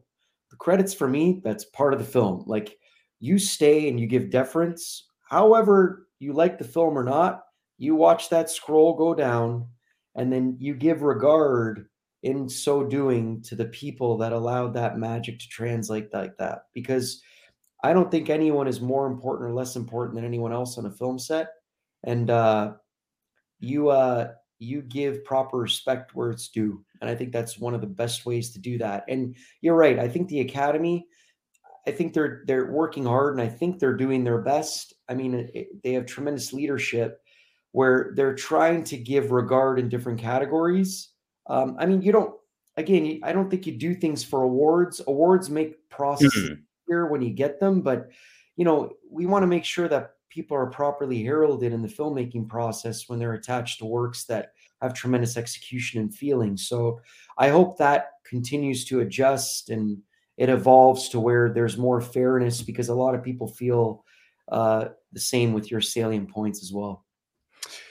Yeah, yeah. I mean, you've been on so many sets, right? Short films, feature films, TV, just all of these different things, yeah.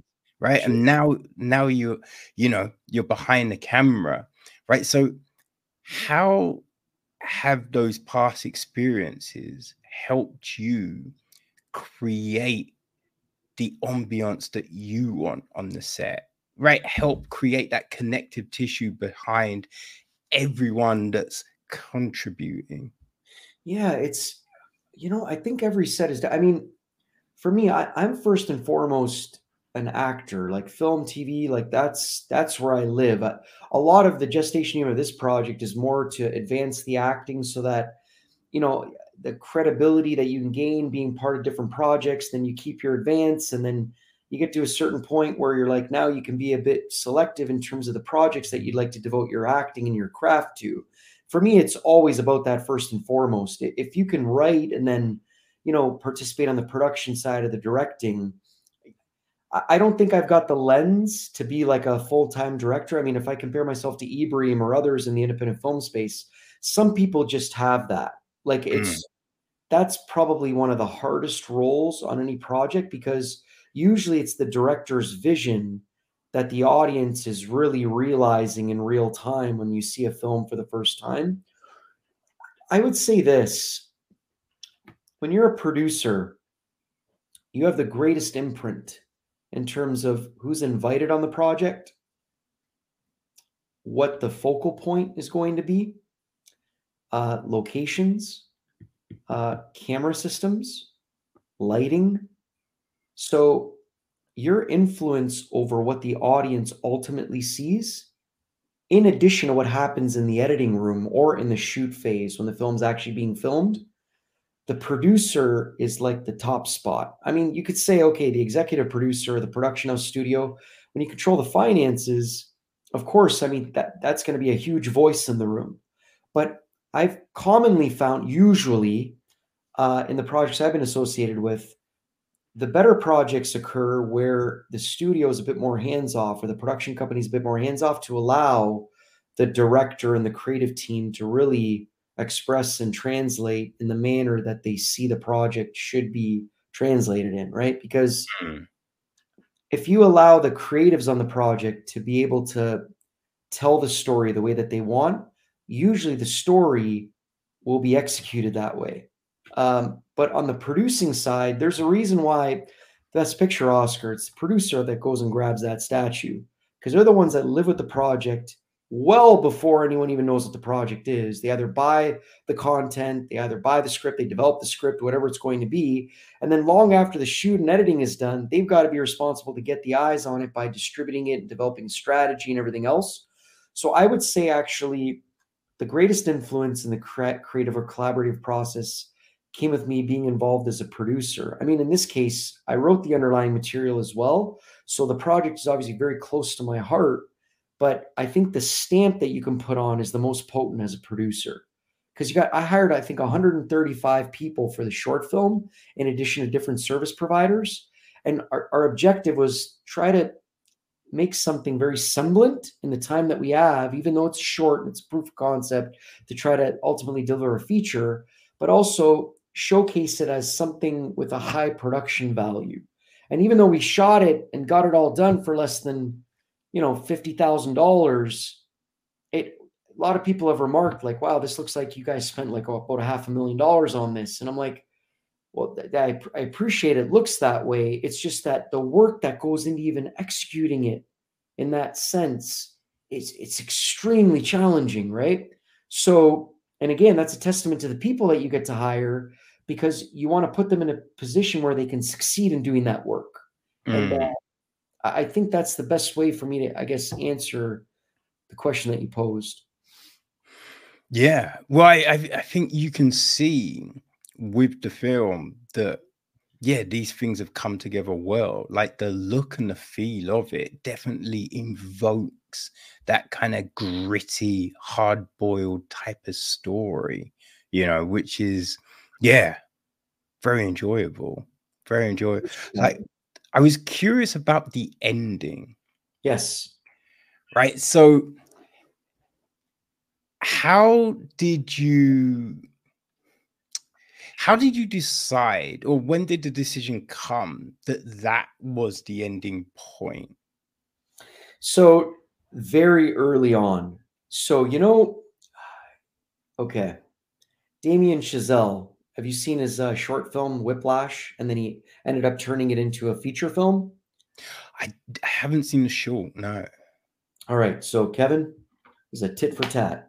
The harder they fall, Jeymes Samuel. I've got it on my list. I want you to put Whiplash on yours. Okay. Hey, for sure, for sure. Damien Chazelle is a tremendous filmmaker. He's so mm.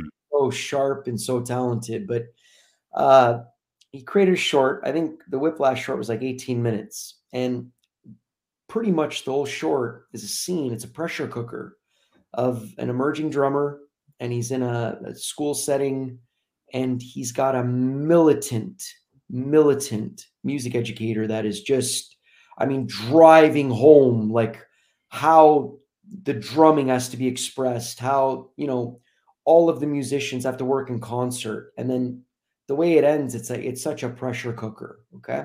So a lot of short films that I've seen, sometimes they have a linear quality where you begin at the beginning of the story, the story follows along the characters, introduce them, there's an arc, there's some sort of a obstacle to overcome, and then the film ends with some type of silver lining, or sometimes it ends maybe unresolved in maybe a cute way or in a way that makes you reflect on it after the fact. In this one, because the ultimate goal, I mean, the short film is a standalone film, of course, to introduce the characters and the story environment and the underlying feature film. But I wanted for people to capture themselves in following the characters in the story, feeling something, and then at the end, end it on a crescendo where it just stops. And then from mm. there, so many people have watched that film, and theatrically, we in the premiere that we had, and the times that we've it even in the cinema so far, people are like, "No, wait, is that it? No, no, I I want to know what happens. I I, I, yeah. I got into this thing like I want to see like what's going to happen, what's going on with the project." That is exactly the intention that we wanted to elicit, so that when producers see it and development executives, after it's done, they're like, I wanted the wow effect so that now they get introduced to the characters, but also let's get behind this. Let's make this so that it gets seen in its intended way. Because if people are feeling that right now, when the story is just emerging, let them see the entire film and story develop on the intended canvas that it deserves. Mm. Okay, that makes sense. Right? Because, yeah, I'm watching it and then it ends like that. And I'm just like, come on. Yeah. It's like, yeah. like, all right, but but what next? Well, what right? Next? We know the, the, the, thing's meant to happen. So is it how can the thing happen when this has just gone down? Like what? Yes. Where are we going, Jordan? Right. Where are we going? Right. that was the thing. I mean, because it kind of like it, it's like the ending of like an episode of The Wire or something like that, right? Go. But you know, all right, next Friday, episode two. Yeah. But there's no fucking episode two. Right. Right. you son of a bitch, Jordan. I like, know. What are I'm you sorry. doing? I'm sorry. I know. Yeah. I'm working really hard for episode two. I'm working real hard. We're all working hard, man. Yeah. I'll, I'll be sure that you'll be on the on the first of those on the list to be able to see the, the feature. Absolutely. Great. Oh man. Yeah, no, this that's a, I, I feel you've definitely created something to intrigue. Mm-hmm. So people are like, okay, where's this going? Right? How can this end? Right? What what what what's the outcome here? Because right. it doesn't look good. Like, you yeah. know what I mean? It's just like I can't see how anyone's going to be happy at the end of this. Like, right. you know what I mean? So it's just like, ah. So yeah, I, d- I definitely think the, the intrigue has been built. And it's just like, yeah, it just ho- hopefully someone like hit you with that check so we can, you know, see what where it's gonna go. We're trying, yeah. That that spell the spell binding element like that, where it's like, okay, abrupt, and then you're like, no, like you want some of that too. Like you said, like when you see what happens in the feature length story, I mean, that's just there's a lot of tip of the iceberg stuff in there. You see where the characters are. There's a couple scenes in there that are straight out of the feature script because we wanted to show that it can play and translate well in the long format. Mm. So we did that intentionally as well. But yeah, there's a lot of secrets uh, in the feature length script. There's some things that were heralded in the short film where you're like, well, what caused that, or why did that happen? And then when you see how it unfolds in the feature, I mean, these two brothers are on a pressure cooker. I mean, they're and they start. It's I kind of want to play with this accordion idea with the two characterizations where they're both on opposite sides of the law, and then Nick, the character that I play in the film, he's on the straight and narrow to begin, but then he starts unraveling as he realizes that, you know, my brother is this archetypal type villain and then the more villainous brother, he starts taking on the tendencies of his brother, where he's starting to expose his vulnerability. So it's almost like they crisscross in terms of like their character aptitudes. And that gets more explored later in the film as well. Like they right. both almost become morally gray. So there's a bit of that as well. Okay. Okay. There's yeah, there, there's certain things in the short where I'm just like, how did they get there though? Right? Yes. Why did that happen? Right. And you're just like, oh, I wish I knew. I, I, I kind of wish that I knew that. Yeah. But then there's the, the wonder, like, oh, but will they explore that in the film? Right. Exactly. Yeah. That We gave you morsels, a bit of a taste to try to get it to go to where it has to, but there's more that is definitely explored absolutely in the longer format. Mm. We gotta and, wait yeah, I mean, yeah, but you you've written this the, the, the feature film, and then it was just like, okay, let's do a short to you know show people what we can do. So, did that story come to you instantly? How how long did that take to kind of think, you know, how to set the stage for this without you know, giving too much away without watering anything down. You know what I mean? Like, yeah. Yeah, our our goal with that, I mean, there's a lot of ways to tell a show. I mean, you could do a short in five minutes where you can make like a you know, a lot of filmmakers go through this exercise right before they start. It's like, okay, I'm going to make a short, and then do I make it into almost like a, a sizzle reel type film where it's like Mm. we're just going to highlight and pay lip service to a few things, then it's done. Or do you do like a eight minute short, a 10 minute short, 12 minute, 18? I mean, if you want to use film festivals as your method of deployment, uh, it's usually better, they say, to keep it short. Ultimately, you should tell the story that you want to tell, but you know, sometimes it's like, okay, you make a 30 minute film and their job is to posit as many, you know, creative filmmakers in their slots if they're only picking 55 or 60. And then at that point, it's like, well, if you got a 30 minute, I can fit three films in 30 minutes instead of one Yeah. 30 minutes. So you might kind of dismiss maybe some of your opportunities at the festival level if you really want to use that as your modicum of proliferation. Um, our, our intention here was almost exclusively i mean we did submit it to film fest. We gained some acknowledgements nominations award that that's all wonderful. We, we're very appreciative of the support that we got at the festival level. But for us it was more let's showcase this in the manner that it's intended in. And that is it needs the two hour plus treatment. Like this thing is a crime saga in like its semblant of how heat like it follows the supporting characters and their lives and how they're intertwined and like every supporting character in the feature length screenplay they have their own microcosm of their own story their backstory and how they're affected by this conflict between these two brothers.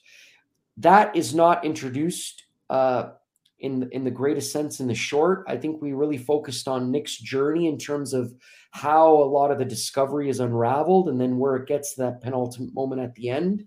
But in the feature, I mean, every character is impacted by what happens with the brokenness and tragedy of what happens with these two men, and then how people are going to have to go through this almost life episodic process where the saga unfolds and then you're going to have to find a way to either overcome or the positive lining in terms of the fact that okay things went down shit has happened we're going to have to get through this or there's going to be a lot of dire consequences in the process and that's what really it explores. Hmm. Interesting. Interesting. Oh man. And, and how can people um get to see the short? Yeah, so we uh we had to keep it close to the vest. We we went to American Film Market. That was kind of like our big introduction. Uh, it's now played in the cinema. Uh, we've got it now uh, through the Oscar qualification process in the short film, live action short film category. So Academy viewers, uh, they can actually see it in the Academy screening room that's just devoted to the actual voting uh, membership within the Academy for that. Um, we're going to eventually have it on the website. Uh, if people want to find out more about the film, it's at www.watchbrothersinarms.com. That's watchbrothersinarms.com. Uh, I've got a few things on my own personal website, uh, actorjordancharles.com, which pays some lip service to some of the film content as well. Um, we'll put stuff up on my Instagram page. Actor Jordan Charles is the handle there. And then eventually, I think the film, we're probably going to have some sort of a screening room on the actual Watch Brothers in Arms website. Uh, I think that's important. That way it can get its own light of day. We'll probably eventually have it on Vimeo and YouTube. Uh, and then maybe try to get it on some short film platforms. But right now, because we're so engrossed into reaching out now to different studio corners to try to rally uh, film uh, development support and financing, and now we're sending it out to intended cast members. We're really pushing now to go through the proper steps to gain the financing sourcing that we can start putting the pieces together to get this thing into production and get it actually shooting to become the feature that it should be. Hmm. Boy, it's a process. It's a process, Kevin. It it's years, man. It's years. Like that's another thing I, I hope people realize with all independent filmmakers. Like you go you go through a lot. You go through a lot because you want you want to share, right? You want to share your art and your creativity, and you want people to feel and take something away with what you're trying to visually express. But it, it's work. It's work like anything Mm. else, and it's it's beautiful work and beautiful pain sometimes. well, man, I, I, I think it's it's definitely paying off. It's definitely paying off. Like, yeah, as I say, I'm I'm intrigued. I want to know what happens next. And you know, A- Amy in the copies that sent over, you know, mentioned the other three three or four scripts you've got in the can that you're gonna work on again. Yes. Interested. Yeah, I've got I've actually got one that I wrote. Uh, it's kind of like in the vein of like an Indiana Jones adventure story, kind of like Indiana Jones meets National Treasure, where this family of treasure hunters are chasing this uh, long lost artifact. So that's more kind of like on the the adventure bent. I've also got one that I'm finishing up. Uh, it's on the current migrant crisis. Mm, There's statistics out there. Do you know there's like 300,000 people they estimate that are coming in through the southern border of the United States every single month? I mean, you talk about displacement and leaving what you know to come to a new country and that resonates with me as well because again, my parents and their immigrant experience. It's funny, we called them immigrants before, but now we call them migrants because a lot of them don't go through the legal process channel, but mm, the journey is still the same. It's leaving everything you know behind to kind of yeah. come through. I was, I was asking my mom the other day, I'm like, Mom, when you guys came through back, you know, when it was like right after the war, I'm like, what, how did you decide what to bring and what you had to sell or leave? And she goes, Son, she goes, you bring a suitcase and you bring whatever cash you can scrounge. And then you pray that you go to a locality where there's enough friends of family or whatever to get yourself back on your feet and then you just chip away to try to gain progress to kind of lift yourself up. And i'm like i don't think people recognize you know when we get further removed from war and war is so terrible in and of itself what people have to go through and just the different stories. That Mm. in that to even educate people.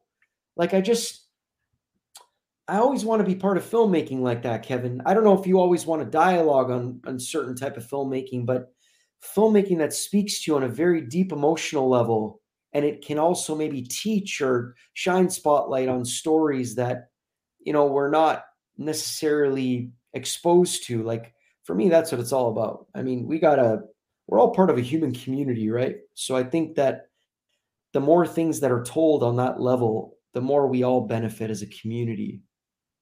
Yeah, I mean, I I love a fantasy tale like Lord of the Rings. Peter Oh, Jackson awesome. did wonderful things with those. I have watched those films so many times, right? I I knew my my girl was the person to marry when she also was just like, I remember the Lord of the Rings cartoon. Oh yeah, every year I watch the trilogy as well, and Awesome. it'd be like, okay, I feel we need to be together, right? But That's so great. Al- also, I just those, as you said, the films that educate you, the films that like inform you on stuff. I've watched some films on like human trafficking, Yeah. and they're horrendous, Yeah. right? Like, the, I should rephrase that. The, the films are good. It's just the subject matter is horrendous, and it you just ah, it feels like a part of you is just being scarred by by this and knowing that this stuff happens every hour, every day, right? And the the the the thing I remember, I forget why I was looking at something about immigration and migration and all of that kind of stuff. It was for some film, I forget though, but you then have so it's that whole experience right? Having to leave stuff behind behind leave family behind friends behind to go and set up somewhere new which is crazy. That's crazy enough. But is. then you hear about the predators that are on the borders right? So a big form of human trafficking is from wars. So the people fleeing a war torn country you have these these assholes who then snatch the, the the women, the girls, the kids, right? And, and then sell them into slavery. Then you've got like the people taking people to be drug mules, right? You've got the people that will just rape women. All of that. Right? Not not just not for to take them into trafficking or drug muling or anything, just because they're sadistic, nasty pieces of trash. So they're raping women, kids on this, but uh, people know that. But it's like, what do I do? Right? Do I stay where I am? And there's the, you know, we can't support ourselves. Like there's nothing here. So we we need to go to to give our kids, our family this opportunity, but we're running the risk of this. But it's just like I'll do that if it gets me here. I remember listening on um Rogan's podcast, right? He was talking to, I think it's Yeonmi Park, the the girl from uh, North Korea. Okay. And she's like, um, when her and her mum fled, right? Her mum, they these people wanted to rape her, but her mum was like, do do me instead. That's God, God sakes. And yeah. and it and you just hear these stories and it's just like horrendous but you don't know about this stuff a lot of times until you've seen it in a film you know read it in a book like in some form of story that you're enlightened by this stuff because a lot of times in hollywood we see one side of it right. Right? But we we don't see the whole magnitude of a situation and, and it's just it's tough but it's so important to see. So you know, important to see. Yeah and i, I think kevin I, I mean I, I agree like you know it's it's a complicated world right? Like i mean what mm.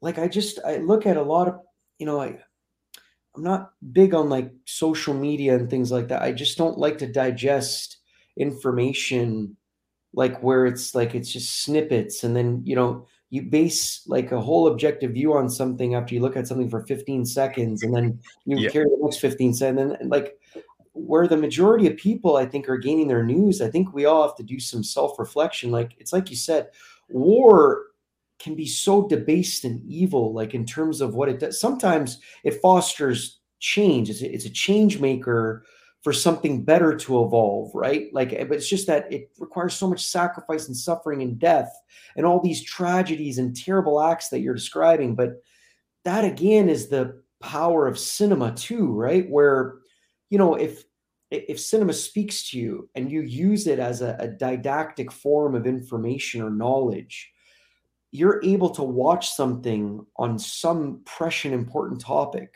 and then say, wait, I wasn't even aware of that like I, I wasn't aware of that suffering or the genocide that's happening in that part of the world. And then it rallies something or stimulates something in you to say, well, who's doing work at that level to help people mm. that are hmm.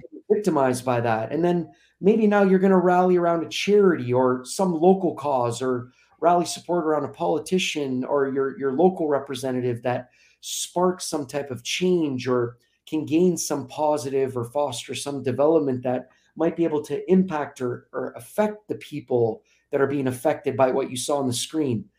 If cinema can do that as a tool, that's amazing. Books can do that. Um, television can do that. I mean, some people do benefit concerts to do things like that. Like, I rally around a lot of causes like Amnesty International or Greenpeace or I mean, there's so many. My, my parents kind of imbued that at us from a very young age where they had to rely on organizations to help them when they were coming across. So you don't forget things like that. So I think again, we have to kind of dispel this notion that people feel like they're alone. You're never really alone. Like you can participate in things to have greater impact or effect. And if cinema can again shine spotlight on on causes or movements or, or change making opportunities, that that is something that we can all become part of, right? Then we all become part of the collaborative effort into whatever stands behind the subject matter. to make the world that is being reflected a better place.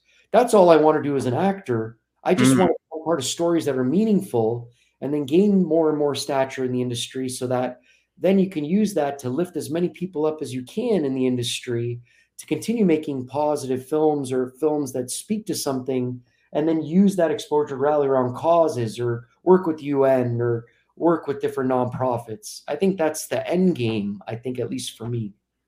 Yeah, no, definitely. I, I watched Rustin last week and it was so interesting because I had never heard the name. Right. Right? Like you heard of the march. Yeah. Never heard the name. Never heard the name. Never yeah. heard the name Rustin. And yeah. it, it's just like if a film can enlighten you to something like that, to someone that has been shifted out of the gaze. Absolutely. I, I, I think it's so valuable, you know, to, to be able to do that. And it doesn't hurt that, you know what I mean? The performances were incredible. Like the film was actually good, which is just like, that's so great because, you know, it'd be terrible if that film was terrible. Right. And, and yeah, right. You know what I mean? That we finally hear about this person, but it's just like, ugh, you know so the yeah. fact that the film was really good but it's just crazy that no one has uttered the name up to that now like there may have been a documentary or you know a bit part in another film but i just don't recall it you know? but also you know kevin i was going to say too like see it's great to look again to look at content like that and then it's like wow now now I understand. And now maybe I want to learn more. But I actually think that all important second step, I don't think people should lose either, where don't just rely on the film, obviously. I think it's really important for that to be the spark because mm. one point of view, right? Like yes. it behooves us to look at multiple point of views.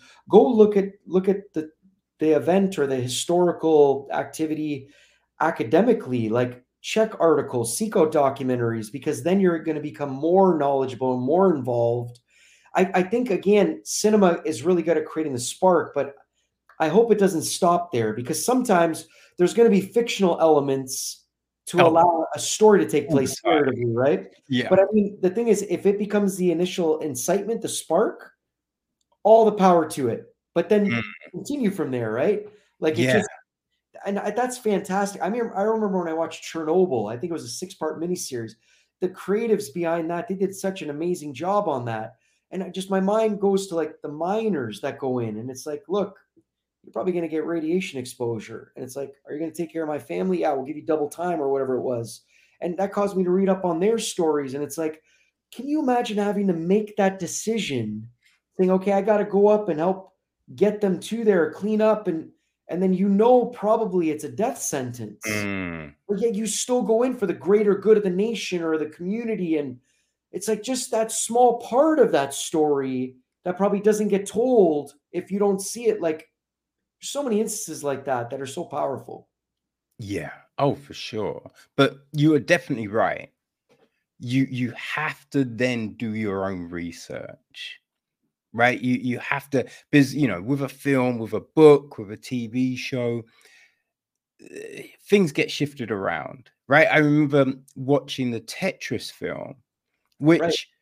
wasn't bad. Like I didn't know what to expect. I'm like a film about blocks like what what we how you know but you watch it and you're like actually this isn't bad but then when you read up about it yeah. Right. This, this is the thing. So I w- watch the film, do the review, but in doing that, right, I have to find the information, right? A synop- I have to find a synopsis so I can tell people, like the find out who's in it, so I can tell people that.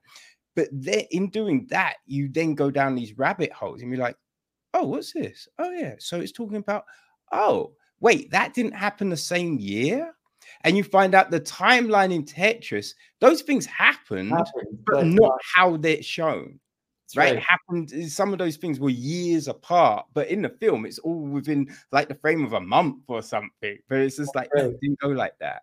Funny so it's just, about that. so just to interrupt you. So uh, no. Henk Rogers actually, who I, the film follows a lot of his story too. He's actually uh, his daughter's a, a, really good friend and colleague of ours. Actually, when I lived in Hawaii, that was part of a, a larger circle that that we had, and uh, he's a very very gracious man. I remember he did a, a New Year's celebration one time at his house, and a really interesting guy. Like he made an announcement that he was going to he's taking steps to make his entire life sustainable. And I didn't know at that time like what that meant. I mean, I follow a lot of environmentalism; it's a passion of mine, but he was showing me some of the actions and activities and how he was planning to live his life or reduce carbon and the nonprofit that he created. But then I remember, like, you see the Tetris film, and it just, like you said, there's some things that you got to be careful of, but it scratches the surface. Mm. But it, it, should compel you to want to read more about the underlying the hum, humanity in the stories and what makes the people tick and what they're all about. And then when you meet the people, like even on a, a social level where you know them personally, that's a whole other dynamic that you know you, you you that most viewers don't get as well. Like it's it's all again part and parcel of just it's continuing education, right? Yeah. Great. It's wonderful. Yeah.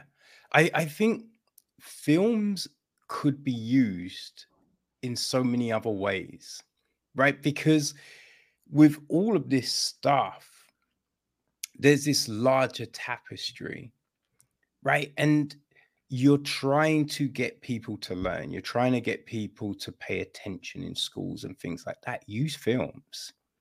Right. So you you can show them a film and then be like, um, okay, so what were the historical inaccuracies in this film? I right. want you to point them out to me. So that's the homework right? Which then means people have to then go read about the subject, right? And, and, there's so many different things you could do and be like, okay, so in Tetris, all of that stuff happened in two months, but do you think that could? Like, and then be like, oh, okay, so I've got to write about that. And then you go, you read and be like, oh, that was actually, it was a five year period in which that went down and they didn't actually get the rights when they went to the event in Japan. It, it was like after that that that happened, and but and it, so you're getting people to learn, but in a fun way. You know what I mean? And and it, I just think, boom, you could do that, right? You you could do these things, and then it it then changes the way people look at things right? Because as you you, you said earlier, right, it, it's just people digest information in these short forms, and then they take it verbatim, right? This crazy thing I remember reading is I've got this other kind of news podcast I, I throw out there, oh. and I was reading about in Scotland the the rate of STIs and abortions had gone up and they were saying, yeah, they were saying because people are watching these videos on TikTok where people are being like, oh, birth control is bad. Oh, you know, this is condoms are bad and they can create these, give you seizures and blah, blah, blah. And I'm just like, firstly, who's watching a stupid TikTok video and going, that's all real? You know what I mean? That's insane to me. But we you know I, mean? I, I i feel school could be used as a, a, a vehicle to teach people how to communicate properly, how to look at information, how to be analytical about what they're consuming, and not just take one source and go, oh, that's it, and be like, actually, let me see what they're saying over here and let me see what they're saying here. And then when you've got all of that information, you can go, so how do I view this now? Like, what do I actually think is the case? I you love know? it. And that's not we don't do that. And and film is a vehicle which can be used to help put people on that road. That's awesome, Kevin. Yeah, you know, that's amazing. It's funny. My my brother-in-law is uh is Scottish. He married my sister shout out to Kilmarnock, Scotland. That's what he's, a huge soccer fan, great guy. But um, I got to ask him about that. See, you just put something on my radar now. It makes me want to go see the content, and then then you can learn, right? But mm. you know, it's interesting too. Do you know how many people I've come across in the filmmaking industry? Like as an actor on set, you talk to people. Like I mean, our set we had women uh, that led departments. We had, I mean, my fellow producer Courtney King. She's amazing. Like we, we had, I've got people on transgender. We've got, you know, people that are from different cultures, religions, creeds, nationalities, people that were here like on their, their they got their first credit on a film. Like you're all coming from different walks of life and then you're sharing and contributing to the experience of making something. But then you think those same people are also they become viewers where they're watching something and then they see the point of view of the cinema and then they take their own point of view in terms of what they're watching in that point of view and that leads to some sort of a value judgment or something like that. But a lot of them, you know what they tell me set to set when I travel, even as a working actor, freelancing. Do you know what people tell me they come from different countries and they rely on American cinema where they watch it and it teaches them how to speak English? Mm, mm. Just think about that from a pure didactic standpoint, where you could take a course, get a tutor, take an English course, whatever, but you watch films over and over and over in the vernacular, what's being expressed, now their inflection of speech, and it actually can teach you language. Like to me, that is incredible. Like, because then now the way you're learning the language, you're learning it in narrative form. So now that's also going to predispose you likely to wanting to watch more and more film. Mm. that is like your educational like stimulus. Like it's incredible. Like you're right. The, the the power of cinema. I think we might be just scratching the surface on this. I think you're right. It can go way further than it is right now, and that's Oh, wonderful. for sure. For sure. Like I was, I forget what podcast I was listening to, but the, the guy was talking about how because his parents were immigrants and they're saying how they came over. And so they were like, oh, we need English names. Right? We need English names Right, right. And um, so the dad took Rocky because that was what they he was watching Rocky. And so it's just like, oh, Yeah. Rocky. And the mum, the mum had another funny name, but I can't remember what that was. But they they took the names from characters that they were, were you know, watching all the time. Isn't that great? Yeah, I, I heard an I don't know if this is an urban legend. I, I I keep forgetting to go look it up, and I'm sorry if it's not true if I'm misspeaking, but so Charles Bronson, a famous action star in the 70s. I mean, you know, all the films that he did. I I forget what country came from, Hungarian or something like that. Came from Europe, but he uh, apparently was auditioning, and on the Paramount lot, I think he wrote down his original name, and then I, I guess the person at the check-in table, they're like, "No, you can't, you can't use that. Like, I, there's not. That's just too long. Like, you should use something else or whatever." He was in, inspired to take a different name. Apparently, he looked around. He's like, "Wait a sec, Paramount Studios. That's Bronson Street. Put down Bronson." And then that's how he got like his action. Like it's crazy. Like some of the stuff, the genesis of identity and name making in Hollywood. That like I'm sure books have been written out on this. You know, Mm, it- it's unreal. Like it's just, but at the same time, I mean, your your identity on the screen is very different than your identity in real life, right? yes. So, I mean, you're, you're there for a purpose to characterize the person that's on the page. So, like, there's also something in that as well, where you know you're you're you're paying hom- homage to something that has feelings or something that is mirroring humanity, but it's actually invoking some of yourself in that as well, but not your whole self.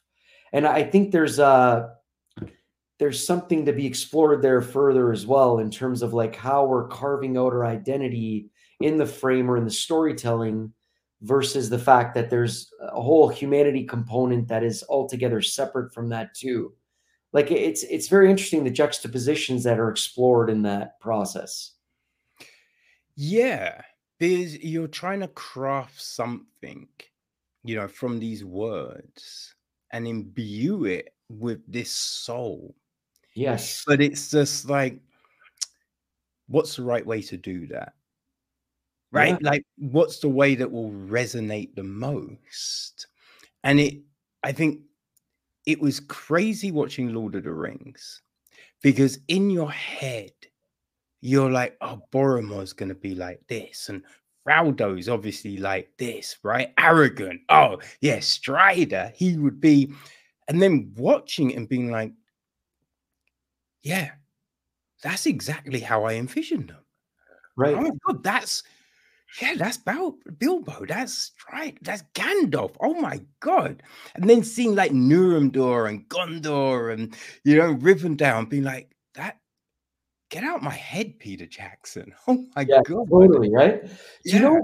It's funny. Kat, I'm a huge LOTR fan as well. I mean, Peter Jack's amazing. I, I visited. I went to New Zealand a couple of years ago for a friend's wedding, and uh, we were pitching another project there. And I met with some of the folks at Peter's company. They're wonderful, amazing people. And I got to visit uh, Park Road Post and the post production facilities and everything that Peter has done there to allow the filmmaking industry in that country, never mind just the region, Mm. just take like the next step. Like that man is tremendous, and Philippa, like their their whole team. These are just good people, great artists, talented people. But you know, it's funny, like what you were saying, like how you're following the characterization. There was a there's an independent film that I acted in where I had to play two characters in two different timelines. And it's like what you were saying before, like how do you know like how to represent that or how do you act that character? I think it's really important sometimes.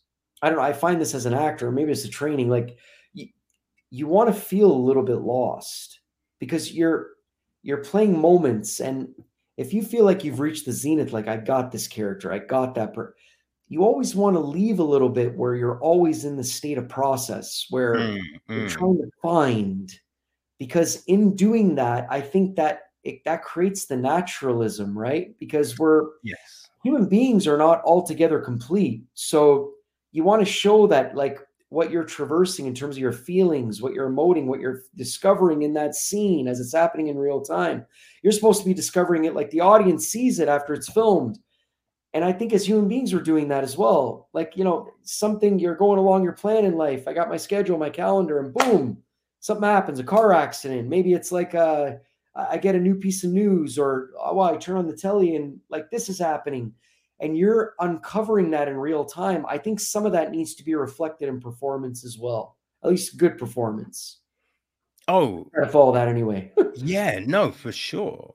Like, I, I, animation is, is something that I, I think really highlights this a lot, right? Because you have the, these things and people doing the voices, and a lot of times you're like, oh, that's, oh, that's Will Smith, right? Or, or oh, that's, you know, uh, Claire, Carol Blanchett, right? And you're just like, oh, but then other times you'll have something and be like, oh man, that's so fun. Like, who the fuck voice thingy? thing? And you look and you be like, wait, that was shut up. That wasn't. Oh my god! Actually, yeah. Now I can. I think I kind of get it a little bit, but Totally, I yeah. not get that. I didn't get that they voiced that. And I think that is just the epitome of acting.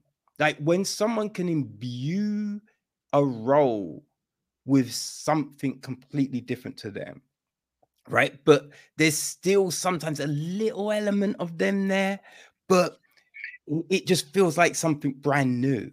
That is Yeah. phenomenal. That I that's agree. great. I agree. Like it's amazing because that's I mean I mean the way I I had really good teachers uh, to date and I, you know you, the, the learning never stops. I mean you always have to refine your craft and stay and study in school but on the acting front I mean I'm very very passionate about acting and like giving purpose and and respect for the craft the work. It, it it's a it's a challenge. Like every project you start it and you kind of get goosebumps and you're you're like okay i, I want to find this character and i want to you know give credence to what this person is going through in the greater story.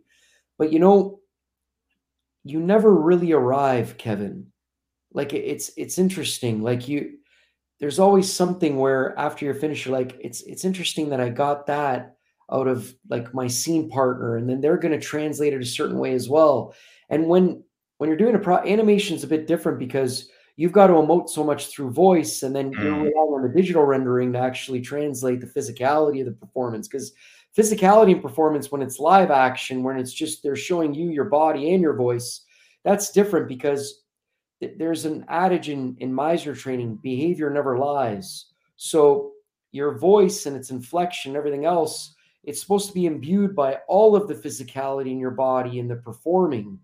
And uh, I mean, in stage, we take that to a whole different level, right? Because it's obviously way more expressive on stage than if you're doing television and film. But Yeah. That's all part of it, though, like, right? Like what you're expressing, what comes out of you, it's coming out of every orifice, right? Like it's every physicality that you have is supposed to be imbued in the performance. And there's something magical in that too, that you know, you're feeling something at such a deep emotive level that every part of you is in that performance. And uh it's amazing. Like I, I have a lot of respect for you. You you watch a film, you're like, wow, that person can't be any more different in real life than what they are. And that's you can't find that in a lot of Mm. right? Like it's incredible. Yeah, no, it, it it really is. It, it's so great when when you get that, you know. It, it's just I mean, what was it like when you you cast this film and then you you think, oh, these people will be great for these roles, and then you run those scenes and you get that performance. You get that. It was like when you were talking with your wife, and she's just like, "What's wrong?" Like, "Oh, we got these restaurants, but if if you want to stay home, just just let me know. Let me know, Nick." And and you're just like, "Yeah, cancel the reservation." Like uh, just getting that performance. I, like, what was that feeling when you you hit, you know, you ran that scene or some of the other scenes, and that you were like, "Oh, that's such a great performance." Like, how how does that feel to you? Do you know it's it's in it's funny you mentioned that scene in the film. That most of that scene was actually improvised. So Ibrahim, our director, yeah, he was like, let's kind of do a few off the cuff where just kind of go with each moment and what feels natural, which is again, that comes straight out of Meisner training. You play moments, right? You do it's almost like you do all your backstory, you know what the relationships are, but then you're wanting to project and perform a specificity like how you're feeling, and then you throw all that out, and then action happens, and all the magic's supposed to happen before they all cut. So it's uh you what is the other person doing? How do you feel about it?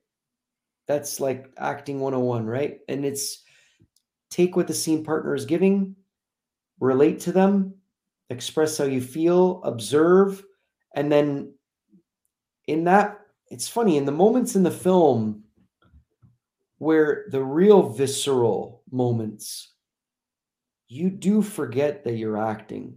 You, you do. And it's a lot of like Daniel Day Lewis and the method actors, where they're like, they almost embody the role and the performance. Mm, sometimes you can get to that level and some people say some of that is unhealthy or some of it's not. I mean you can take whatever acting or training tradition into your preparation but when you're in the moments in the frame it's really you and the other person and sometimes you yourself if it's you know you're, you're just on camera or on stage there's something cathartic that is taking place. And it's um i think people express it they feel it in different ways they uh I think what it does to them in the moment is very different. It's fascinating, right? You think, oh, it's all acting and everyone acts the same way. No, you could line up 10 different actors and actresses, and then you could have them perform the same scene, same line, same inflection, but what they're going through in that experience is different, all 10 of them. And all of that needs to be respected. There's no right or wrong way to do it, right? But it's funny, the audience, if you would line up 10 audience members, they'll look at the 10 people performing and they're going to get something different mm, that does it. And they're like, but I like the way this person did it, that, that person did it. How can you not like that one? Like it, it's fascinating. It's all interpretive art. And that also is what makes it beautiful because we have such shades as human beings that we're putting into that performance. And then people, the way they're receiving it, they receive it differently.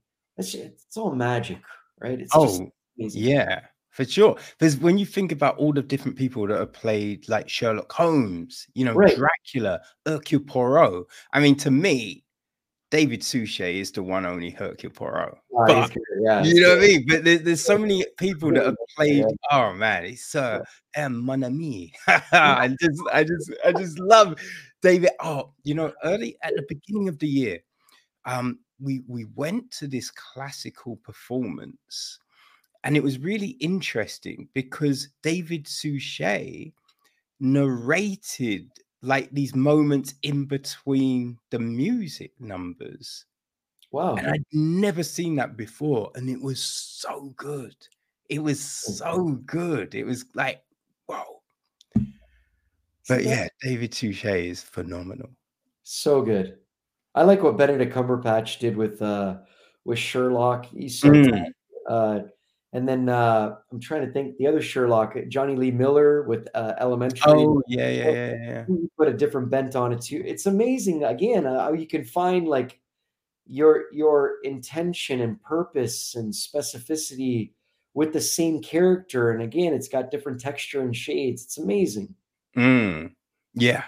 No, that, I think that's one of the, the the fun things about all of this when you get to see like people different people put their mark on something and it's always just so interesting right? And i think that's a, a really valuable point of having a diverse and inclusive workplace and industry because you get to see how different voices interpret this material Absolutely.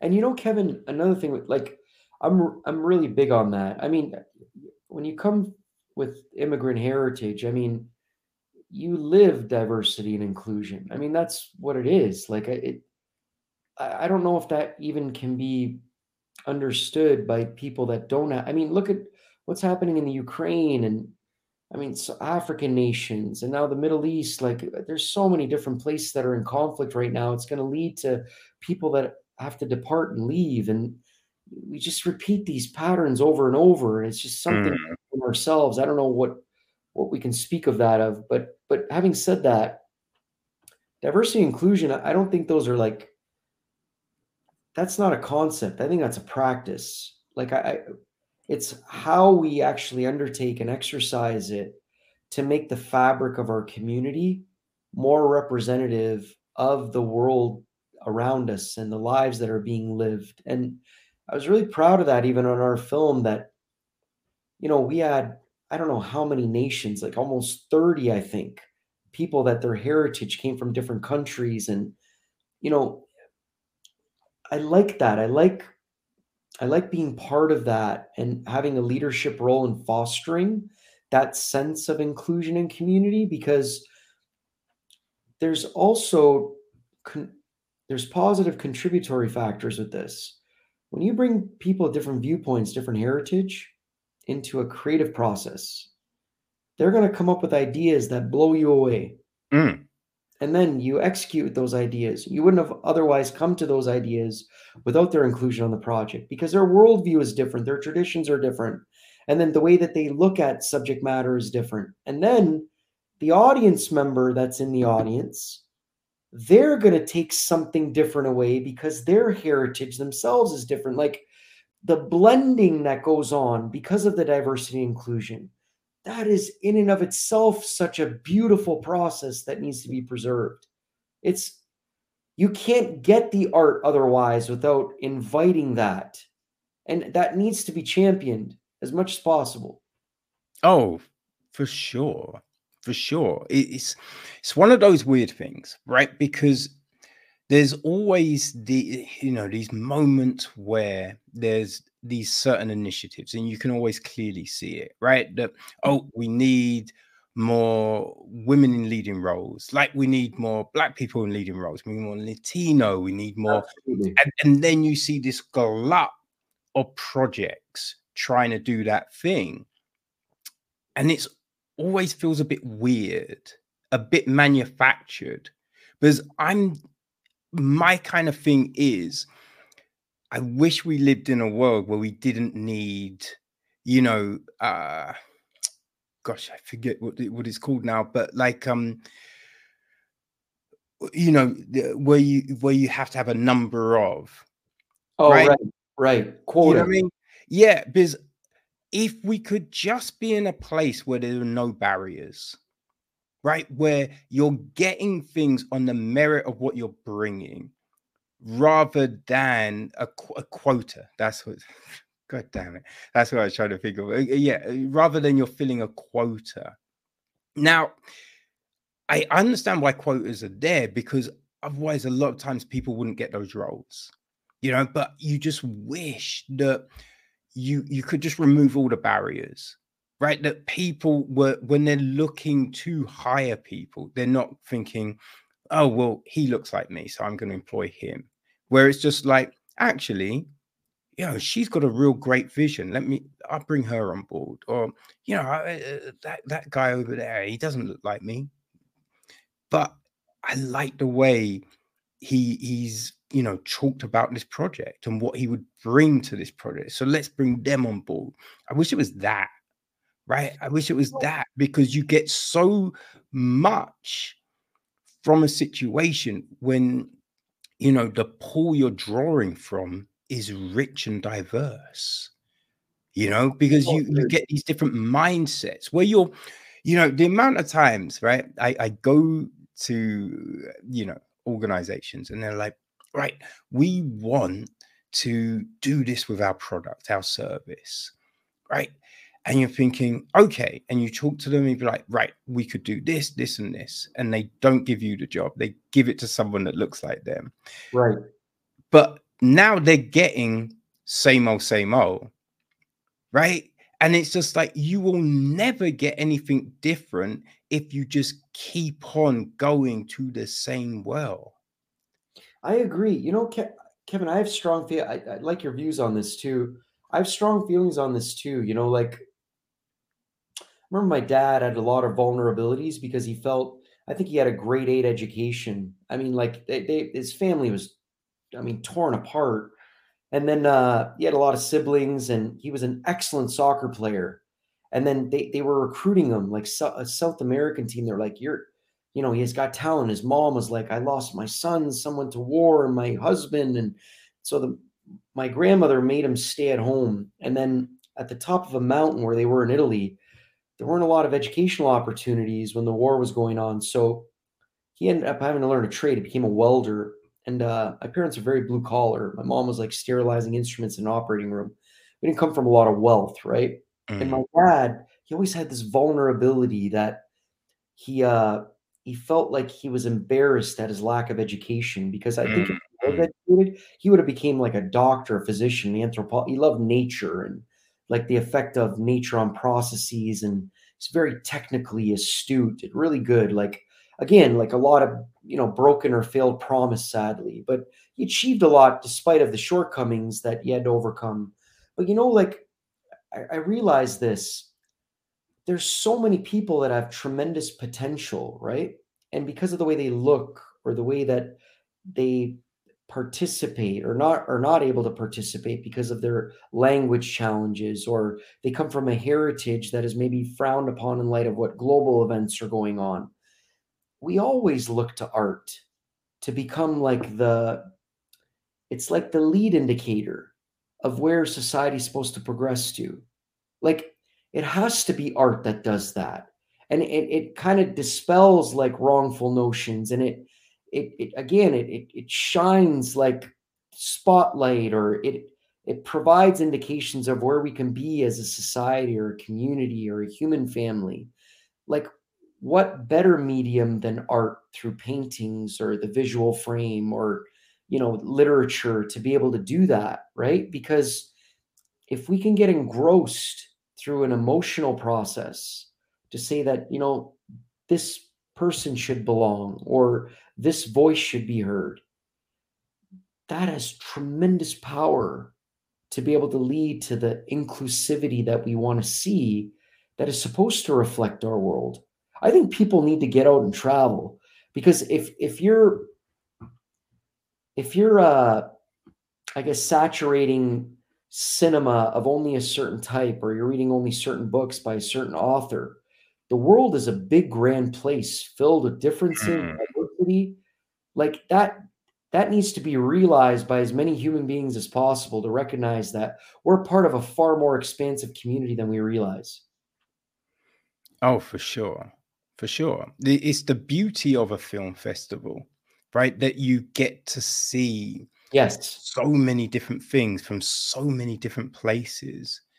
And I, I guess it's, you know, it is one of the triumphs of digital media, right? Netflix, Apple, Disney, Prime, because now you've got films from all over the place, TV from all over the place, you know, so people, if if they're open to just exploring and trying, they can check out stuff from different countries. Absolutely. That's the you're right. i think you hit it on the head.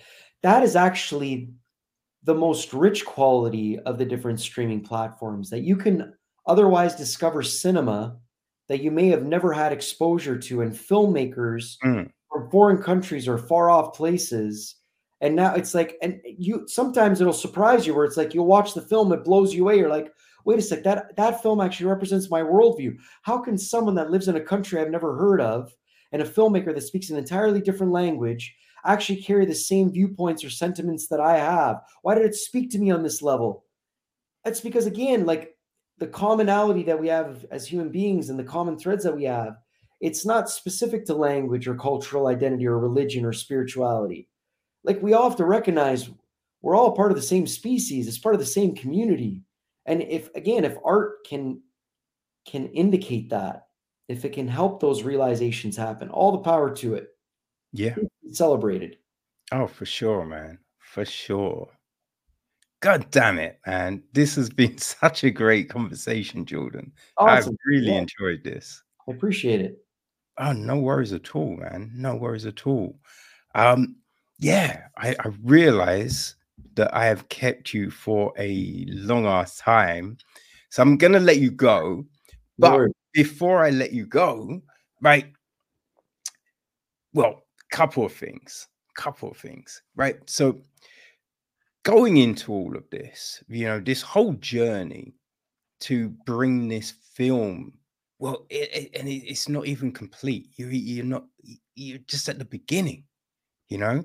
You you haven't gone back, like you know, like Frodo. you- You've gone there, but you haven't gone back again. Right. You know what I mean? But coming into this at the start, like what did you envision would be the the toughest challenge? And now you've completed the, you know, this first chapter. Like what what turned out to be the toughest part? The tough the toughest part, in my opinion, I think a lot of independent filmmakers go through this, is it's really acquiring the financing. I mean, now the, the nature of how films, most independent films have to be financed, unless you get a Mm, actor that, you know, says, you know what, I love this story, I'm going to get behind it, I'm going to give you unlimited means and funds. That is a very, very rare instance now. Um, I mean, the streamers, when they originate their original content, uh, usually they're they're doing it at certain price points, unless like I mean, if the inclusion of the project includes celebrated names or filmmakers that have great stature, they've been in the business 30, 40 years, that's a project of a different stratum, right? So yeah. I'm I'm just thinking about, you know, a filmmaker that's got, you know, their five, six films in, they're gaining some credence, credibility, and then they're like, I want to make this and I need a budget of 5, 10, 15, 20 million dollars. Like you're gonna have to scrape together a lot of partners to be able to get the dollar amount that will allow you to execute the storytelling in the means that you want. So I knew number one, the financing was going to be difficult. And now we're really pledging ourselves on that road for the financing for the feature. Getting the financing for the short was also difficult in and of itself. This is going to be on a completely different level. And that's fine. Everyone's got to go through that. The second difficulty is that I'm also, you know, exercising myself as a multi hyphenate on the project. So I wrote the screenplay. I'm lead acting in one of the lead roles in the film. I'm I'm helping produce in some capacity. I'm sure when the dust settles. So when you you're going to wear different hats, you got to make sure the project takes on characteristics that make the person that is providing the financing or the production partners that you have make them feel comfortable that you've got the other creatives around you that have enough stature where you know what we feel comforted enough that the plan that's being implemented is going to be executed right um, they're seeing things the right way they're forecasting problem solving they're doing their diligence and i think that aspect too i mean if you look at stories like stallone and I mean, he had to sell his dog, which I believe he bought back after the fact. And I mean, Matt Damon, Ben Affleck, I read on their story, I really look up to these people. Like they had to go from house to house because they were going to get evicted because the money's running short and you got to go, you got to gain the next role to make the bills get paid. And everyone's got to go through something. So mm. that's fine. And I just embrace that. That's just part of the journey. And uh, you have to be a bit stubborn in a positive way, a bit resilient. But if that's part of it, Kevin, that's part of it. I mean, if you get to make your art, I mean, like all the parts of it that you don't like as well, because those are the parts that also deliver the result that you're aiming for. Mm, true. Very true. And I, I, I think there's something about a struggle, right? When you had to work real hard for something it hits a little different when you've achieved it. Right. You know, it's like, yeah, it'd be great if things were handed to you. And, you know, I think you can definitely appreciate those things. But when you really just had to put everything into achieving something, when you've got there, you yeah, I mean, it, you, you just turn around and you look at the view and you're just like, damn, you know what I mean? There's something about that. Yeah, we all go through it. You know, like you know, it's I think it's Denzel. Somebody said like, you want it to rain, you got to deal with the mud too. Or one of my favorite quotes is like, the things you think are in the way are the way. I mean that that's that's part of it. I mean, and also I think it's a it's a half-hearted pursuit too. If you just have things handed to you, like it, it, you know, as human beings, if life is easy, it's the metal, it's the toil. That's really what unleashes like the potencies, of power inside of you, and also the mm. growth. You got to make mistakes to grow from. You have to yeah. learn and lead from your mistakes, and and also not just that adversity and understanding how to pick yourself up, you know, off the ground. I mean, there's even just in this film process, there are moments that just they gut you. And you got to get yourself off off the canvas and it's okay you got to move forward. And you know what i find happens? The more that you go through and you hit the low moments you get conditioned. And then the low moments don't hit you in such a negative way you pick yourself back up quicker and that's why like there's no greater teacher than experience right because when you go through things it's going to teach you how to get through it the next time better and then sometimes it allows you to preempt and then avoid making the mistake the second time. So the path, it just becomes more efficient. But also in that path, you learn a lot about yourself. And I think that's probably the best part of any process. It's all mm. the self discovery we have to go through, right, in life. Yeah. No, most definitely, man. Most definitely. And another thing I wanted to ask you, man. Right. So, you, you know, there's all of these films that you, you know, hold high. There's there's there's people that you look up to. Mm-hmm. Now, in making you know your work, like how close do you think you are right now to finding your voice?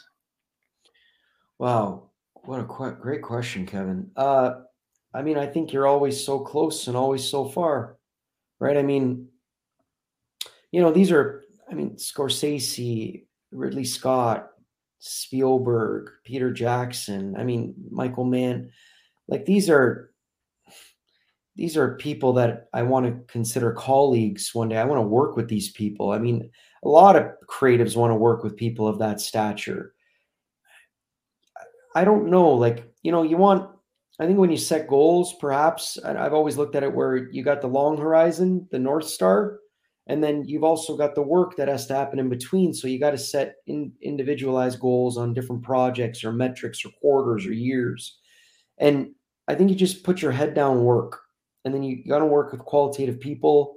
You want to work on projects that you think matter, that people are going to feel something from.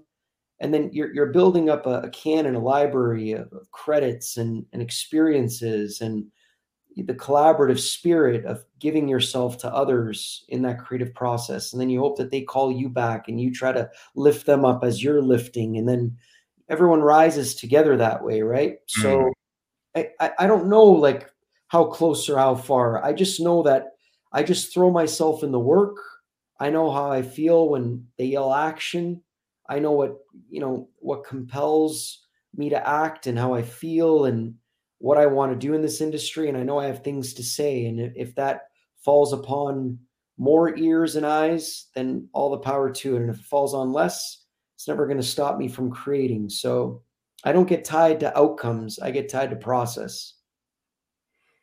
Tremendous. I mean, I, I think a big thing about you know film tv whatever the project is right people want to be able to resonate to it, find empathy in it, right? Find that connective tissue. And, you know, companies want to use trailers and posters and all of these different things. But I think a conversation is such a great tool, such a great tool to for people to, you know, I mean, connect with people, right? To hear the words people say and think, man, that's such a great way of looking at things. You know, the way they talked about that project, I really want to see it. Right. And so I, I think when people hear this, Jordan, man, they're gonna come flooding to check out your your work because the reverence in which you talk about stuff, right? The, the, the clear passion, but also that that first for education, that thirst for knowledge, and knowing that I I don't know everything. So I'm on this journey to find out as much as I can. I think that comes clear in tropes. So, you know what I mean? If people didn't know who you were, they're gonna know now, and they're gonna check out these films, and they're gonna want more of Brothers in Arms. So let the people know how they can follow you and you know how they could contribute to getting this thing made. Yeah I, I, appreciate it kevin. Thank you for the kind words and you're a gracious host and uh, i could tell you know you've done this many many times. Appreciate all the support you're providing for filmmakers for the viewers or listeners uh, to find out more about the film uh, www.watchbrothersinarms.com that will give you updated news on what's happening with the project and our short film to feature film aim. Um, my website, actorjordancharles.com, that's got a lot of clips on prior work and you know updated news on what's happening, some biographical material.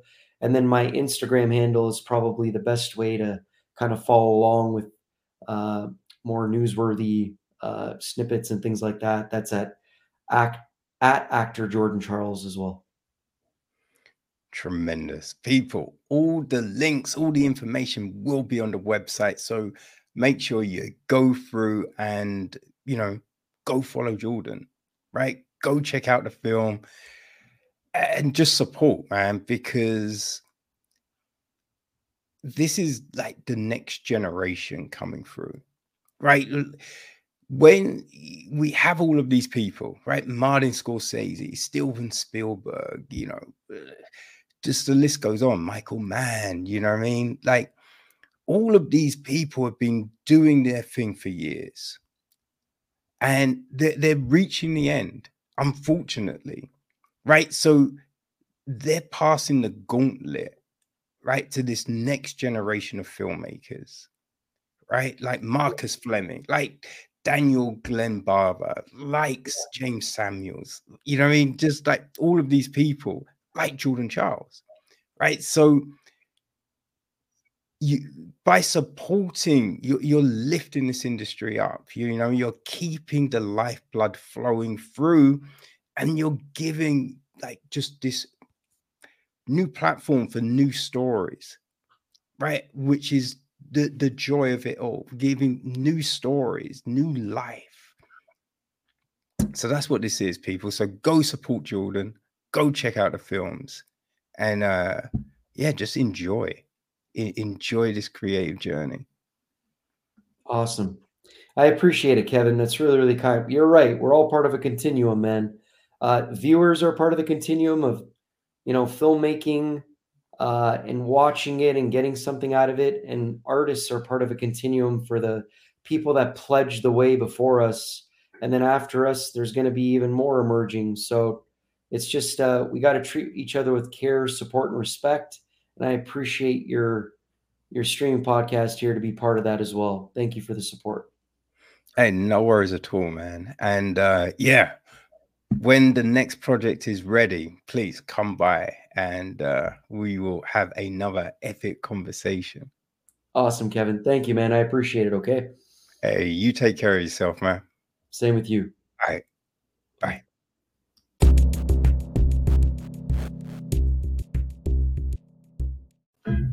that really was an incredible conversation. I've got to really give props to Jordan for giving me that much time. Oh man, so interesting. So many poignant things said by my man Jordan, right? Man. So, hey, go check out Brothers in Arms. You know what I mean? Go follow him, support, and let's, you know what I mean? get this film made. You know what I mean?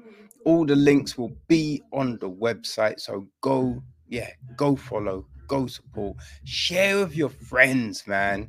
Share with your friends, right? Like, subscribe, all of that good stuff. If you haven't checked out part one, go do that.